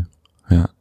Ehm, klopt het dat, of dat is mijn indruk, de, de zonnebrillen, eh, of wat dat in de toekomst ook zou, zou zijn, is een product waarmee je een bepaalde expertise opbouwt. En die expertise is- bevindt zich dan in circulaire economie, bevindt zich in, in brede zin, maar bevindt zich ook in productiemethode, in recycleren. Is dat de richting die jij de komende jaren gaat uitgaan? Dat, dat het voor u, ik zal mijn vraag misschien anders stellen, is het voor u Hmm. Of kan mij niet van indruk ontdoen dat voor u echt de bedoeling is, of louter de bedoeling is, om producten te gaan verkopen, ook al zijn die, passen die binnen het circulaire model, maar dat je opnieuw terug naar dat conceptueel, dat voor u bij meer ligt bij, ehm, hoe kunnen bedrijven daarover nadenken, hoe kan ik bedrijven daarbij helpen, en de expertise die wij opbouwen ehm, bij We Are Yuma kunnen ook naar andere eh, bedrijven brengen of producten. En die tool bijvoorbeeld, die Origin Trace, dat is nu iets wat jullie doen, maar dat, kan eigenlijk, dat is daar dan één voorbeeld van, hoe dat, dat eigenlijk ook bij heel veel andere bedrijven of producten kan geïmplementeerd worden. Ja, dat is, dat is zeker en vast. Ehm, de dingen die we vandaag doen voor grotere bedrijven zijn enorm divers. Hè. We doen een stukje productie, waar we dan samenwerken met een andere productiepartner, maar we doen dan design. We doen de takeback, waar we de brillen gaan terugnemen. We brengen eh, een stukje op Antwerpen. Het is echt super divers. Heel die keten proberen we nu op te nemen, waardoor dat die cirkel zo rond mogelijk is. Maar we weten, als je echt een schaalbaar bedrijf wilt worden, dat het mogelijk kan zijn dat je op een bepaald moment een bepaalde schakel van die keten kiest als focuspunt. En dat kan bijvoorbeeld zijn dat we in de toekomst inderdaad zeggen, kijk, die origin trace, die code dat we vandaag in onze brillen zetten, we gaan die codes gaan verkopen naar andere bedrijven, naar andere productiebedrijven, waardoor dat consumenten makkelijker kunnen gaan recycleren of inzicht hebben in productiemethoden of de materialen die erin zitten. Kan zeker en vast een schakel zijn. Hè. We hebben van die gekke brainstorms waar dat we zeggen, ja, we gaan dan um, codes verkopen en dan die grondstoffen dat terugkomen gaan we opnieuw verkopen en dan gaan we grondstoffen verhandelen is zeker en vast allemaal een, een optie. Ik denk aan ideeën bij ons echt geen gebrek. Maar als je droomt van zoiets extreem, een hele circulaire maatschappij, dat is zo ver weg. Dat is, dat is onze true north. Dat is super interessant om dat als bedrijf te hebben. Dat je gewoon weet als ondernemers, als leveranciers, iedereen dat ons samenwerkt, wij kijken naar hetzelfde. Of dat, vraagt, dat vragen we toch van uh, de mensen die met ons samenwerken. Maar soms kijk je zo ver in de toekomst dat je ondertussen eigenlijk gewoon, um, ja, dan ben je over science fiction aan het dromen, maar daarvan kan je geen boterhammen eten. Dus dat is dan weer al de, het, het pragmatische dat we zeggen, oké, we kunnen van in Rome heel ver weg. Maar wat is het tussentijdelijke uh, project dat we gaan bouwen om daarvan een bedrijf te maken? En hoe gaan we intussen tijd ook kennis opbouwen dat we daar naartoe kunnen evolueren? Mm -hmm. Kun je nog iets meer vertellen over die True North? Um, ja, ik heb daar, als freelancer is dat super complex van, ja, wat is uw True North? En dat is ook niet, um, ik, ik, ik zei altijd, ja, ik wil mij gewoon keihard amuseren en wil ondertussen van alles doen. En was een heel zoekende periode. Uh, als mensen mij dan nu vragen van, wow, hoe heb je die stap gezet om naar Yuma te gaan? Ik had eigenlijk heel veel stapjes al gezet als freelancer van, kijk, ik wil echt iets hebben, een heel concreet ding waarvoor ik echt wil, wil opstaan s ochtends. En wat dat nu heel boeiend is, is met ons drie binnen We Are Yuma, onze True North is echt de cirkel rond. In elke discussie dat wij hebben is het, hoe krijgen we deze cirkel rond? En dat is ook in een discussie toegeven van kijk, dat is waarschijnlijk nu even een beslissing wat dat maakt dat die cirkel niet rond is. Hè. Bijvoorbeeld, um, Sebastian is gelanceerd met een collectie brillen waarvan de glazen niet recycleerbaar zijn. Tot op heden nog altijd niet mogelijk. We zijn stappen aan het nemen richting R&D om dat te kunnen gaan doen.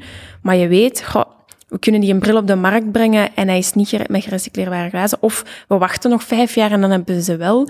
Hmm dat zijn beslissingen die je onderweg maakt om toch wel te zeggen van oké, we gaan dingen doen en het is nog niet helemaal cirkel rond, maar je weet wel dat je daar naar kijkt, daar die ronde cirkel en dat dat hetgeen is waar we naartoe willen evolueren. Maar natuurlijk is de weg daar naartoe zo divers en er kunnen nog honderden bedrijven uit ontstaan om daar naartoe te gaan en ook honderden bedrijfsmodellen.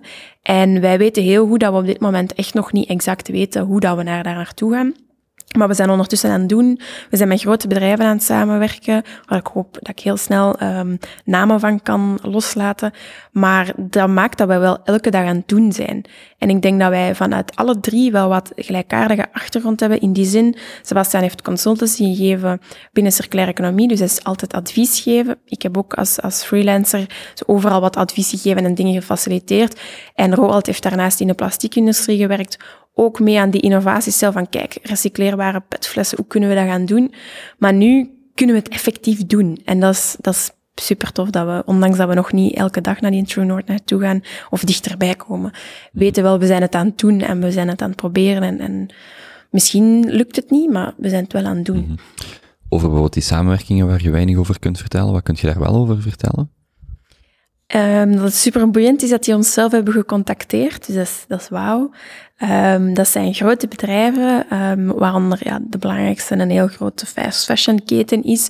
Die zeiden van kijk, we willen samen misschien een klein collectietje doen. Of, en dat is de afgelopen maanden geëvolueerd naar een zeer grote samenwerking, waar dat er um, niet alleen in België, maar op veel grotere schaal circulaire zonnebrillen in die winkels zullen liggen. En dat is crazy, dat is super tof. Dat zo'n ketens uh, de beslissing nemen van kijk, we moeten toch wel eens anders nadenken mhm. over de producten die in onze winkel liggen. Dus morgen, dus als het rondkomt, dan zullen mensen de zonnebrillen kunnen kopen in een andere winkel dan die, dan die van jullie, namelijk in een keten, met dan wel jullie verhaal erachter. Ja, het zal echt een, een We Are Yuma bril zijn. Ja, want het wordt dan geen, geen branded bril of zo, het wordt een We Are Yuma bril. Het wordt een We Are Yuma bril. Oké. Okay.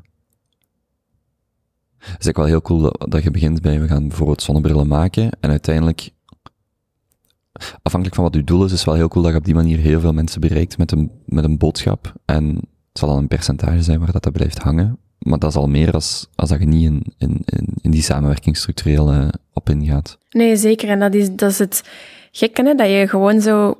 Allee, een jaar geleden was ik zo wat aan het freelance voor Sebastian. Dan was ik zoiets af en toe wat postjes aan toen op Instagram. En dan denk je, yay, 50 likes.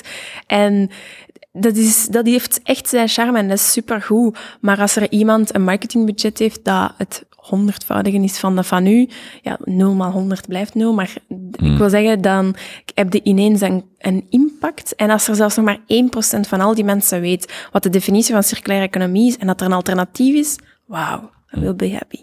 Hebben jullie extern kapitaal nodig? Nu niet, um, maar ja, we hebben dat nodig. Um, maar daar komt zo'n beetje hetzelfde wat ik er juist zei, maar ja, we weten nog niet exact welke weg we gaan bewandelen om naar die True North te gaan. En ik wil geen extern kapitaal vooraleer dat ik dat weet. Uh, of toch iets concreter weet. Ik heb nooit een glazen bol. Dus dat gaat onderweg wel zeker en vast nog concreter worden. We zijn nu een beetje aan het voort innoveren op, vlak, op, op basis van schuld en lening, waardoor dat we niks moeten afgeven. Maar dat we, als we hopelijk binnen een jaar een iets concreter plan hebben, dat we tenminste weten wat voor een soort geld dat we nodig hebben en wie dat we aan boord willen. Hm. Krijg je daar eigenlijk, uh, zijn er daar subsidies voor dat je kunt aanvragen specifiek voor wat je doet? Ik heb daar straks nog een mailtje gestuurd naar Vlaanderen Circulair. Ik zie ook, eh, ik, ik, weet niet of het op de camera, maar ik zie ook lachen en ik heb zo het gevoel dat het woord subsidie de, de glimlach uh, veroorzaakte. De, ja, ik heb daar straks nog een mailtje gestuurd naar Vlaanderen Circulair. Wij hebben in september een subsidiedossier bij... Vlaanderen Circulair, ik denk dan aan, om een van de redenen denk ik dan aan Flanders DC, maar dat heeft daar misschien niks mee te maken. Uh, ze hebben gelijkenissen, zijn alle twee overheid. Um, ja. uh, Vlaanderen Circulair, ik moet even denken, ik denk dat het um, departement Werk en Milieu is die samenkomt en die samen eigenlijk een cel heeft. Ze zijn deel van OVAM. En OVAM?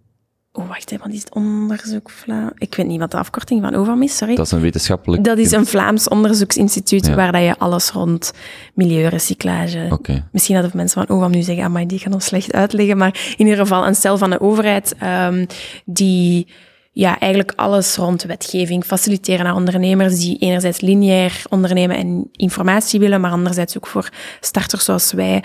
Hoe, wat voor een soort financiering is er beschikbaar? En dus ook Vlaanderen Circulair een stukje subsidiebudget heeft ieder jaar.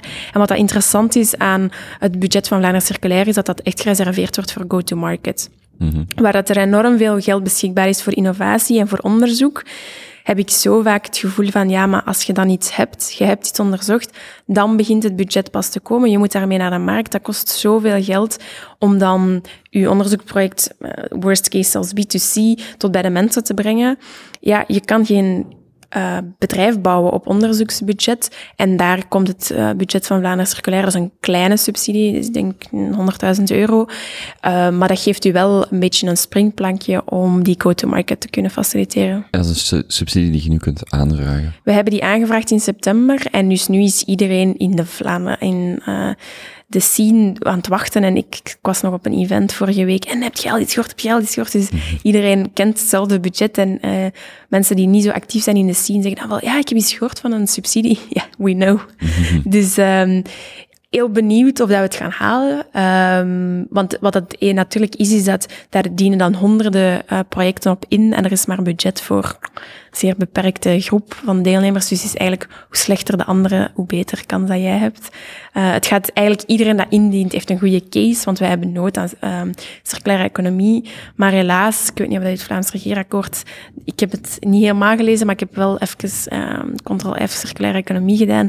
En het is toch beperkt wat de, Vlaanderen, eh, wat de Vlaamse regering zegt, eh, wat dat hun ambities zijn. Het gaat altijd over innovatie, innovatie. En dan moet je dan eh, op, technologisch vlak een of ander wondermiddel gaan uitvinden.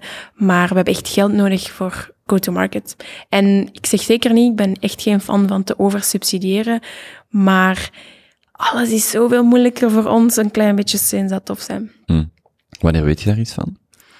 Ja, we hadden gezegd uh, ergens in november. Volgens mij is dat nog deze week. Uh, dus ik hoop deze week. Maar ik weet dat het uh, alle jaren al wel zo de laatste week van december is, omdat dat dit jaar moet goedgekeurd worden. Dus dat moet dit jaar op onze rekening komen. Dus dit jaar nog. Dat is het enige dat ik kan zeggen. Hm.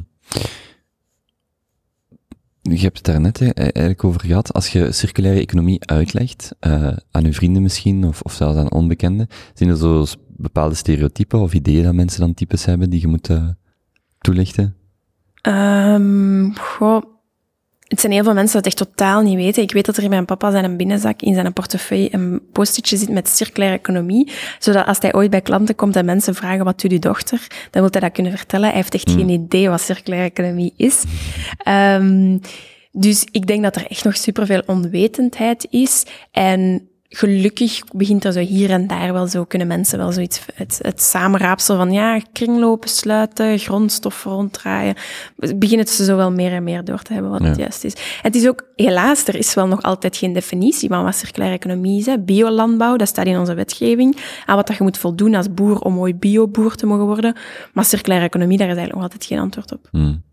Geen exact antwoord. Mm -hmm. Ik ben even aan het kijken.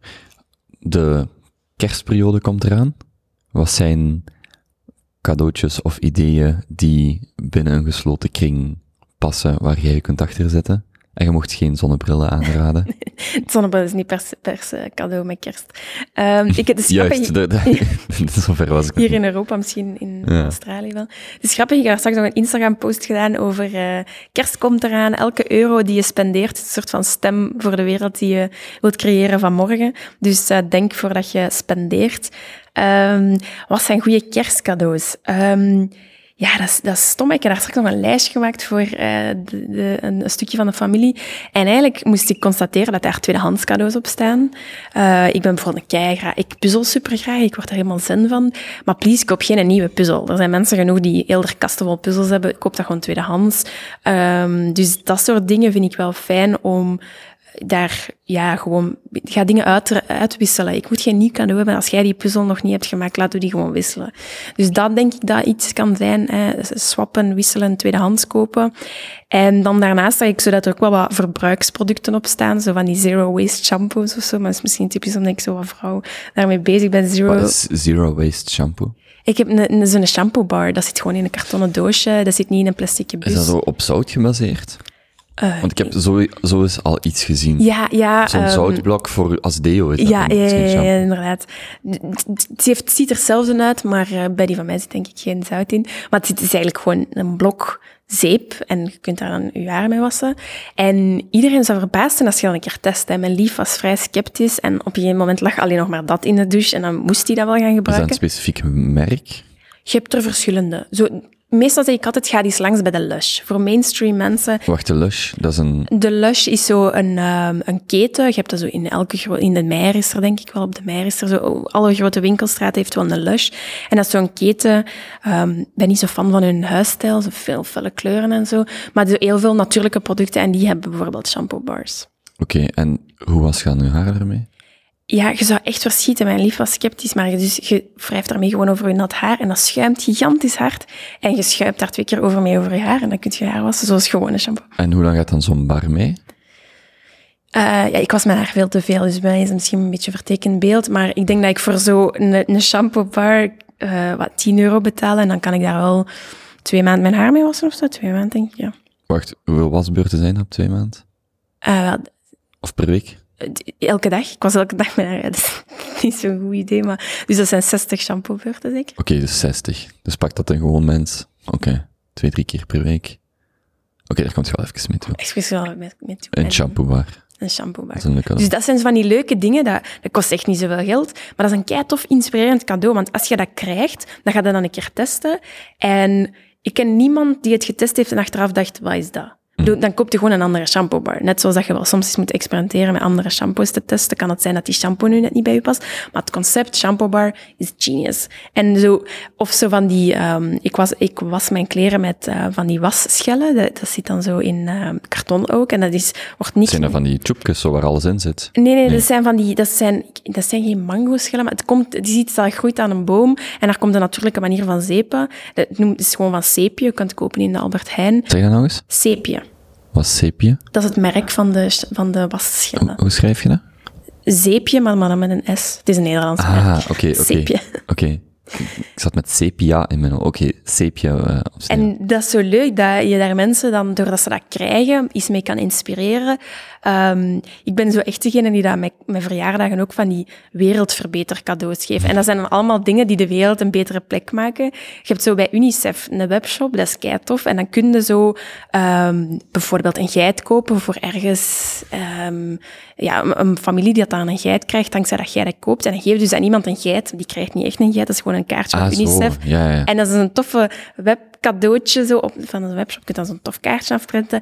En dat is zo'n leuk cadeau om te weten van, yes, mijn cadeau is een geit of, of, een, of een net tegen malaria of zoiets. Ja. We hebben dat, ik heb dat ook eens gaan een wedstrijd georganiseerd en uh, de winnaar mocht kiezen tussen het geld of het uh, geven aan een VZW naar keuze. Ik vond dat dan wel altijd zo je weet dat je iets hebt, goed hebt gedaan, maar je krijgt er dan zo niks fysieks van. Dus als cadeautje is dat dan zo. Ja, het is, het is inderdaad. je kunt zo'n klein cadeautje en van UNICEF kunnen dan voor 5 euro en dan kunnen daarnaast twee shampoo bars of, of zoiets. Ja. Vind ik leuk. Oké, okay, shampoo bars zijn uh, een leuk idee. Voldoen die aan uw standaard voor circulaire economie? Ja, want dat is, dat is zero waste. Natuurlijk, je moet maar altijd goed, wel... Maar dan komen we terug op het punt van wij recycleren omdat we de boel verbranden. Dus misschien is het product zelf zero waste, maar de keten of, oh, allez, weet, weet Ja, dus je moet inderdaad altijd wel een beetje verder kijken van wat zit er allemaal in. Maar ik heb daar altijd wel zoiets van, doe dat binnen de mogelijkheden van je eigen kader. Ik denk dat niemand, allez, of nee, er zijn heel weinig mensen die überhaupt lezen wat er in de shampoo zit. Dus op het moment dat je een shampoo bar koopt, begint dan ook niet alles van A tot Z uit te pluizen waar van waar komt, want je hebt dat nog nooit eerder gedaan. Dat is zo precies omdat het duurzaam is, worden mensen ineens keihard kritischer. Ik denk dat je daar soms, eh, laten we balanceren, relativeerde dingen. Um, ik heb soms ook dingen waarvan ik weet, ja, niet de meest ecologische keuze, maar mijn kader zegt nu net dat ik die beslissing moest maken. Dus um, ik denk, er zijn shampoo bars die waarschijnlijk niet zo heel goed zijn voor onze planeet. En dat is ook omdat dat zo complex is. Hè. Um, ik zeg vaak, ja, maar ja, dat is chemisch. En dan zegt mijn lief, die een beetje chemie-achtergrond heeft, ja, maar ja, chemie is niet per se slecht. Mm. Sommige dingen zijn gewoon natuur en dan gooi je het samen en is dat chemie en is dat... Maar ja, dus zoals avocado's is kei gezond, maar dat doet wel onze planeet naar de kloot, want er zijn heel veel rivieren die leeg uh, zijn dankzij het water geven van avocado's. Dus, dus weet je, kies binnen je eigen kader en Eigenlijk de gemakkelijkste reden is gewoon consuminderen. Waar dat je niet moet kopen, koop het gewoon niet. Hmm. Ik denk dat dat de meest, meest gemakkelijke dingen is.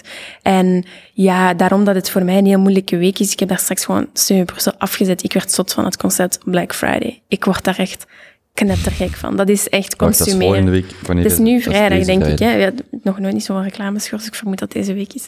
Maar ja, dat is echt consumeren om te consumeren. En ik denk echt niet dat onze planeet daar nooit aan heeft. En dus kerst, ik vind dat geweldig gezellig.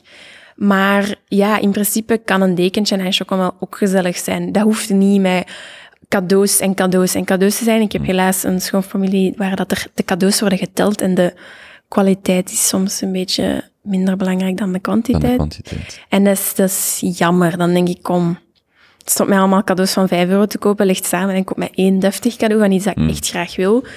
Um, dus ja, ik denk dat het zo een beetje um, ja, belangrijk is om, om binnen uw familie ook eens te kijken van oei, wat voor een cadeaus geven we elkaar? Geven we die omdat we die nodig hebben? Vinden we het belangrijk? En als je iets krijgt waar je echt niets mee kan doen, het is ook beter voor je druk hoofd, doe het dan gewoon direct weg. Breng naar de kringwinkel, maak er iemand anders gelukkig mee. Maar hou het niet nog vijf jaar bij omdat je denkt, ik heb dat van mijn oma gekregen. Voelt je soms de partypooper? Nee, ik probeer echt op een positieve manier te inspireren. Dus niet omdat je mij die expliciete vraag stelt, maar ik probeer net uh, ja, echt positieve cadeaus. En te zeggen, kijk, je kunt deel uitmaken van een positief idee. En dan zeker niet te zeggen van, oh, ik denk dat heel veel. Dus dat is denk ik... Maar het is niet dat je naar mensen, gaat, naar mensen toe gaat en zegt, zeg, het is niet omdat dat Black Friday is dat je ook per se moet kopen. Als uw vriend vrijdag zegt, uh, hey, hier is een Amazon pakketje aangekomen, ik heb iets ja, gekocht, ik uh... probeer daar niet met de vinger te wijzen, daar wordt niemand uh, beter van. En ik mm. word dat, dat is echt een valkuil voor mezelf, om cynisch te worden. En uh, ik denk voor elke eco-warrior trouwens. Om cynisch te worden, daar wordt niemand beter van. Dan kan je niemand meer positief inspireren en dan word je gewoon inderdaad de neut die altijd zegt. Hmm. Komt daar misschien het geitenwolle sokken idee vanaf van iemand? Nee, het is eerder zo die voor het toren van ik doe het op mijn manier en dat is beter. En dat jij het doet is per definitie slecht. Ja, dat is een heel ja, moeilijke discussie. En denk dat er inderdaad wel om een duur wat onderscheid begint te worden van ja, maar ik ben eco en ik niet. Um, maar ik moet mezelf er ook wel wat van behoeden om zo niet te zeggen van ja, maar ik kom wel met de trein. Zo, maar ja, je moet het dan net positief proberen. En dat vind ik zo leuk aan die step bijvoorbeeld. Dat is zo een tof gespreksonderwerp. Je komt hmm. dan ergens toe, uh, komt dan zo op een chic event of zo toe en dan denk je van wat komt hier nu mee doen met die step? En dan kan ik zo echt positief van ja, ik heb niet in de film en zo. Dus probeer ik mensen op een leuke manier en zeker niet uh, vervelend te doen. Maar het is niet als je op een feestje komt en er staat guacamole op tafel, dat je zegt, yo, denk eens aan de rivieren. Nee, nee. Nee. nee, nee, dat probeer ik echt voor mezelf te houden. Zo af en toe probeer ik dat wel zo op een toffe manier, maar het lukt niet altijd, dus soms hak gewoon mond.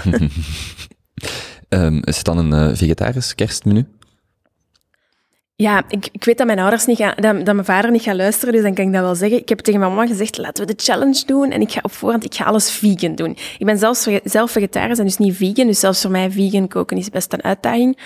Maar ik zei, kom, we gaan dat tegen niemand zeggen en wij gaan gewoon een vegan menu voorbereiden. En als het er is en het is kei lekker, dan kunnen mensen niet anders enthousiast doen.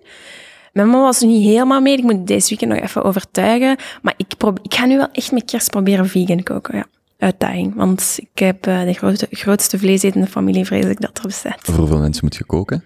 Uh, eh, 17, denk ik. Oh, maar ik doe dat wel super graag. Ik doe dat wel kei graag. Maar bijvoorbeeld, want, want dat, dat weet ik dan niet, gelijk guacamole. Mhm.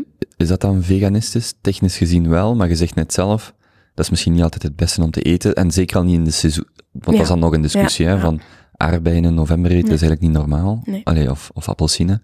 Want is dat dan iets wat gemaakt? Um, ja, ik, ik lust nu toevallig ook wel echt geen avocados, dus het is pretty easy om dat niet te maken. nee, maar ik zeg maar iets met, met appelsine of, of, of met, ik denk dat hier zelfs bananen liggen. Ja, hier groeien geen bananen, die zijn allemaal geïmporteerd. Ehm, nee, ik denk, dat is weer al, hè. kies een beetje wat dat er kan binnen je kader. Voor mij geen vlees eten is geen moeite. Maar ik ben ook wel zo de, de weirdo, dat ze aan de zijkant van de bakken van de koolruit staat te kijken. En dan vragen mensen zo, ja, wat zoekt je? De prijs staat hier. Ik zeg, ja, maar ik moet weten van welk land dat is. Dus ik probeer echt wel bijvoorbeeld appels uit Australië, ik word daar zot van. Hmm. Allee, ik bedoel, we hebben dat hier in België. Ik bedoel, ananassen en bananen, dat is iets moeilijker. Dat is, die, die Belgisch hebben is, is moeilijk.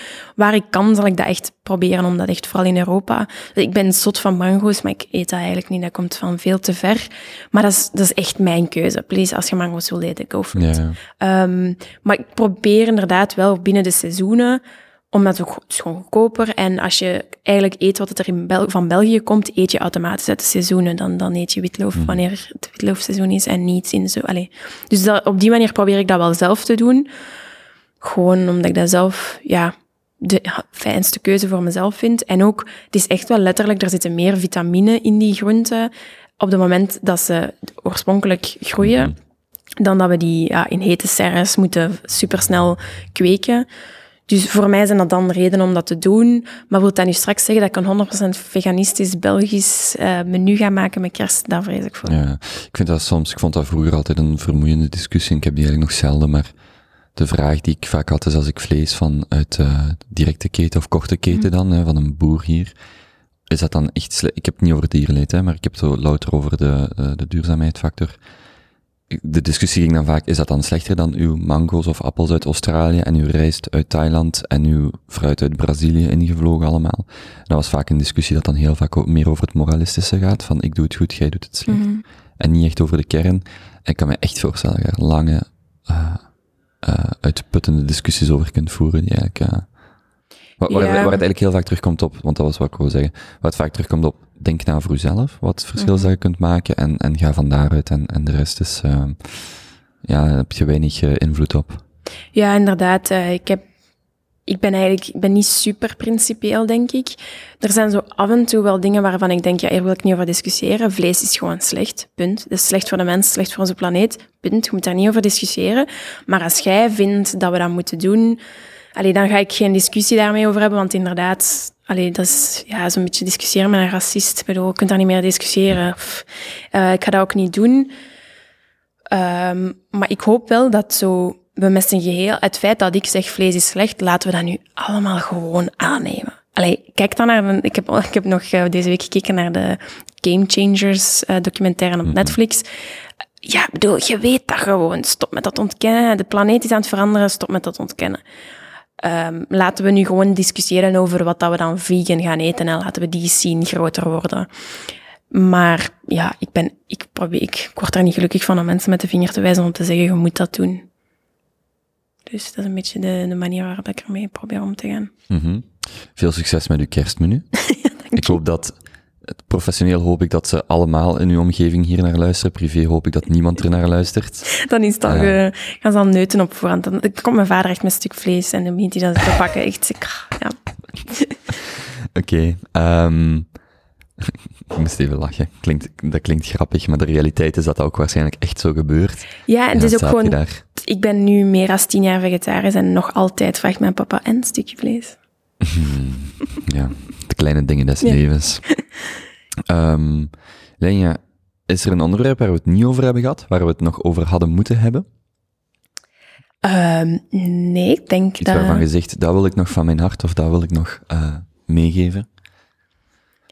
Nee, Omdat ik denk het... dat ik uh, misschien... Ik hoop dat ik niet te veel hetzelfde heb gezegd. Uh... Nee, uh, nee voor, voor mij helemaal niet. Voor mij was het een moeilijk in de zin dat ik ken quasi niks van circulaire economie, behalve dat zo vaak... Um, dat is niet louter bij dit onderwerp, maar er zijn onderwerpen waar je eigenlijk het enige wat je ervan weet, komt ofwel uit media of uit artikels, en dat is vaak nog slechter dan er niks van weten. Je kunt beter met iemand babbelen over iets die daar gewoon nog nooit van heeft gehoord, als dat je vaak zo de koptitels ziet, en, want dan, zit je, dan denk je ook vaak aan koptitels. Dus, um, dus ik weet niet of ik dingen heb overgeslagen. Ik hoop dat iemand, als hij hier naar luistert, dat hij dan echt een beter idee heeft wat circulaire economie. Ja, misschien dat ik zo bezig. nog iets concreter, zo, ja, wat dat voor ons, hoe dat, we dat gaan aanpakken, is dat we letterlijk die cirkel binnen bedrijven willen sluiten. Bijvoorbeeld een bedrijf hebben om een of andere reden veel petflessen. Ik zeg maar, het is een, een festival of het is een, een, uh, een, een pretpark. En wij gaan ervoor zorgen dat die brillen of andere producten kunnen maken van die plastic. Dat kan je heel mooi aantonen aan mensen. Kijk, de petflessen die op dat evenement gedronken zijn, die staan nu het jaar daarna op je neus. En dat is denk ik waar dat we nu nog altijd naar op zoek zijn naar bedrijven die heel graag mee dat verhaal willen schetsen of mee dat verhaal willen vertellen. Dus dat zeker als er mensen zijn van, oh wauw, dat is iets wat wij, ook wel nood aan hebben, dan zou ik dat super tof vinden dat ze ons bellen. Ja, want jullie zijn dan eigenlijk de partner die zegt, kijk, wij, dit is een probleem wat ontstaat en wij kunnen dat voor u oplossen of daar deels mee in gesprek gaan.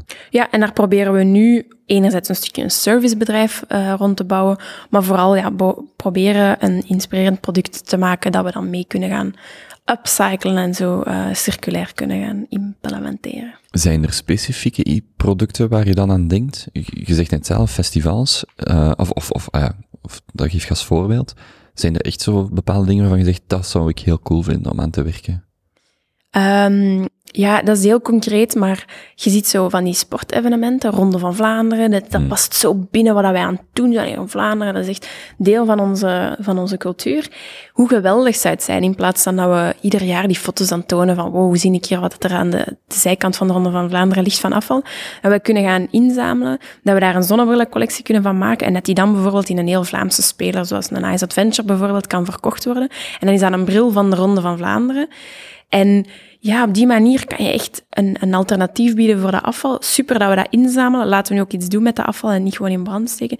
Dat zou ik geweldig vinden. En als er zo in, in Vlaanderen van die verhalen kunnen geschreven worden, waar dat je dan zoiets van hebt van, oei, ja, volgende keer als ik aan de Ronde van Vlaanderen kan, misschien interessanter dat ik een drinkbus meeneem. Zo, dat je zo mensen kan doen aanzetten om over dingen na te denken. Oh, er is blijkbaar opportuniteit met die fles, ik kan er iets mee doen. Dat is echt iets wat we heel graag in gang willen zetten. Dus organisator van de Ronde van Vlaanderen, als je dit hoort, please bel ons. Wie is dat zelfs?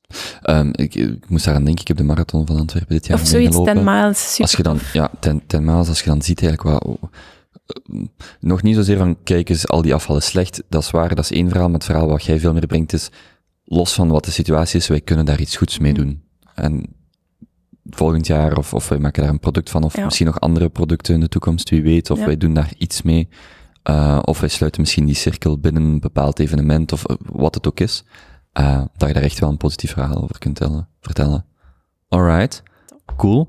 Ik zou zeggen, um, als je over een jaar of twee jaar of wanneer dan ook het gevoel hebt van dit is de richting die we uitgaan, kom een update geven. Graag. Dan uh, ben ik heel benieuwd uh, hoe, hoe, dat, dat eruit ziet. Ah, er was nog één ding waar ik over dacht.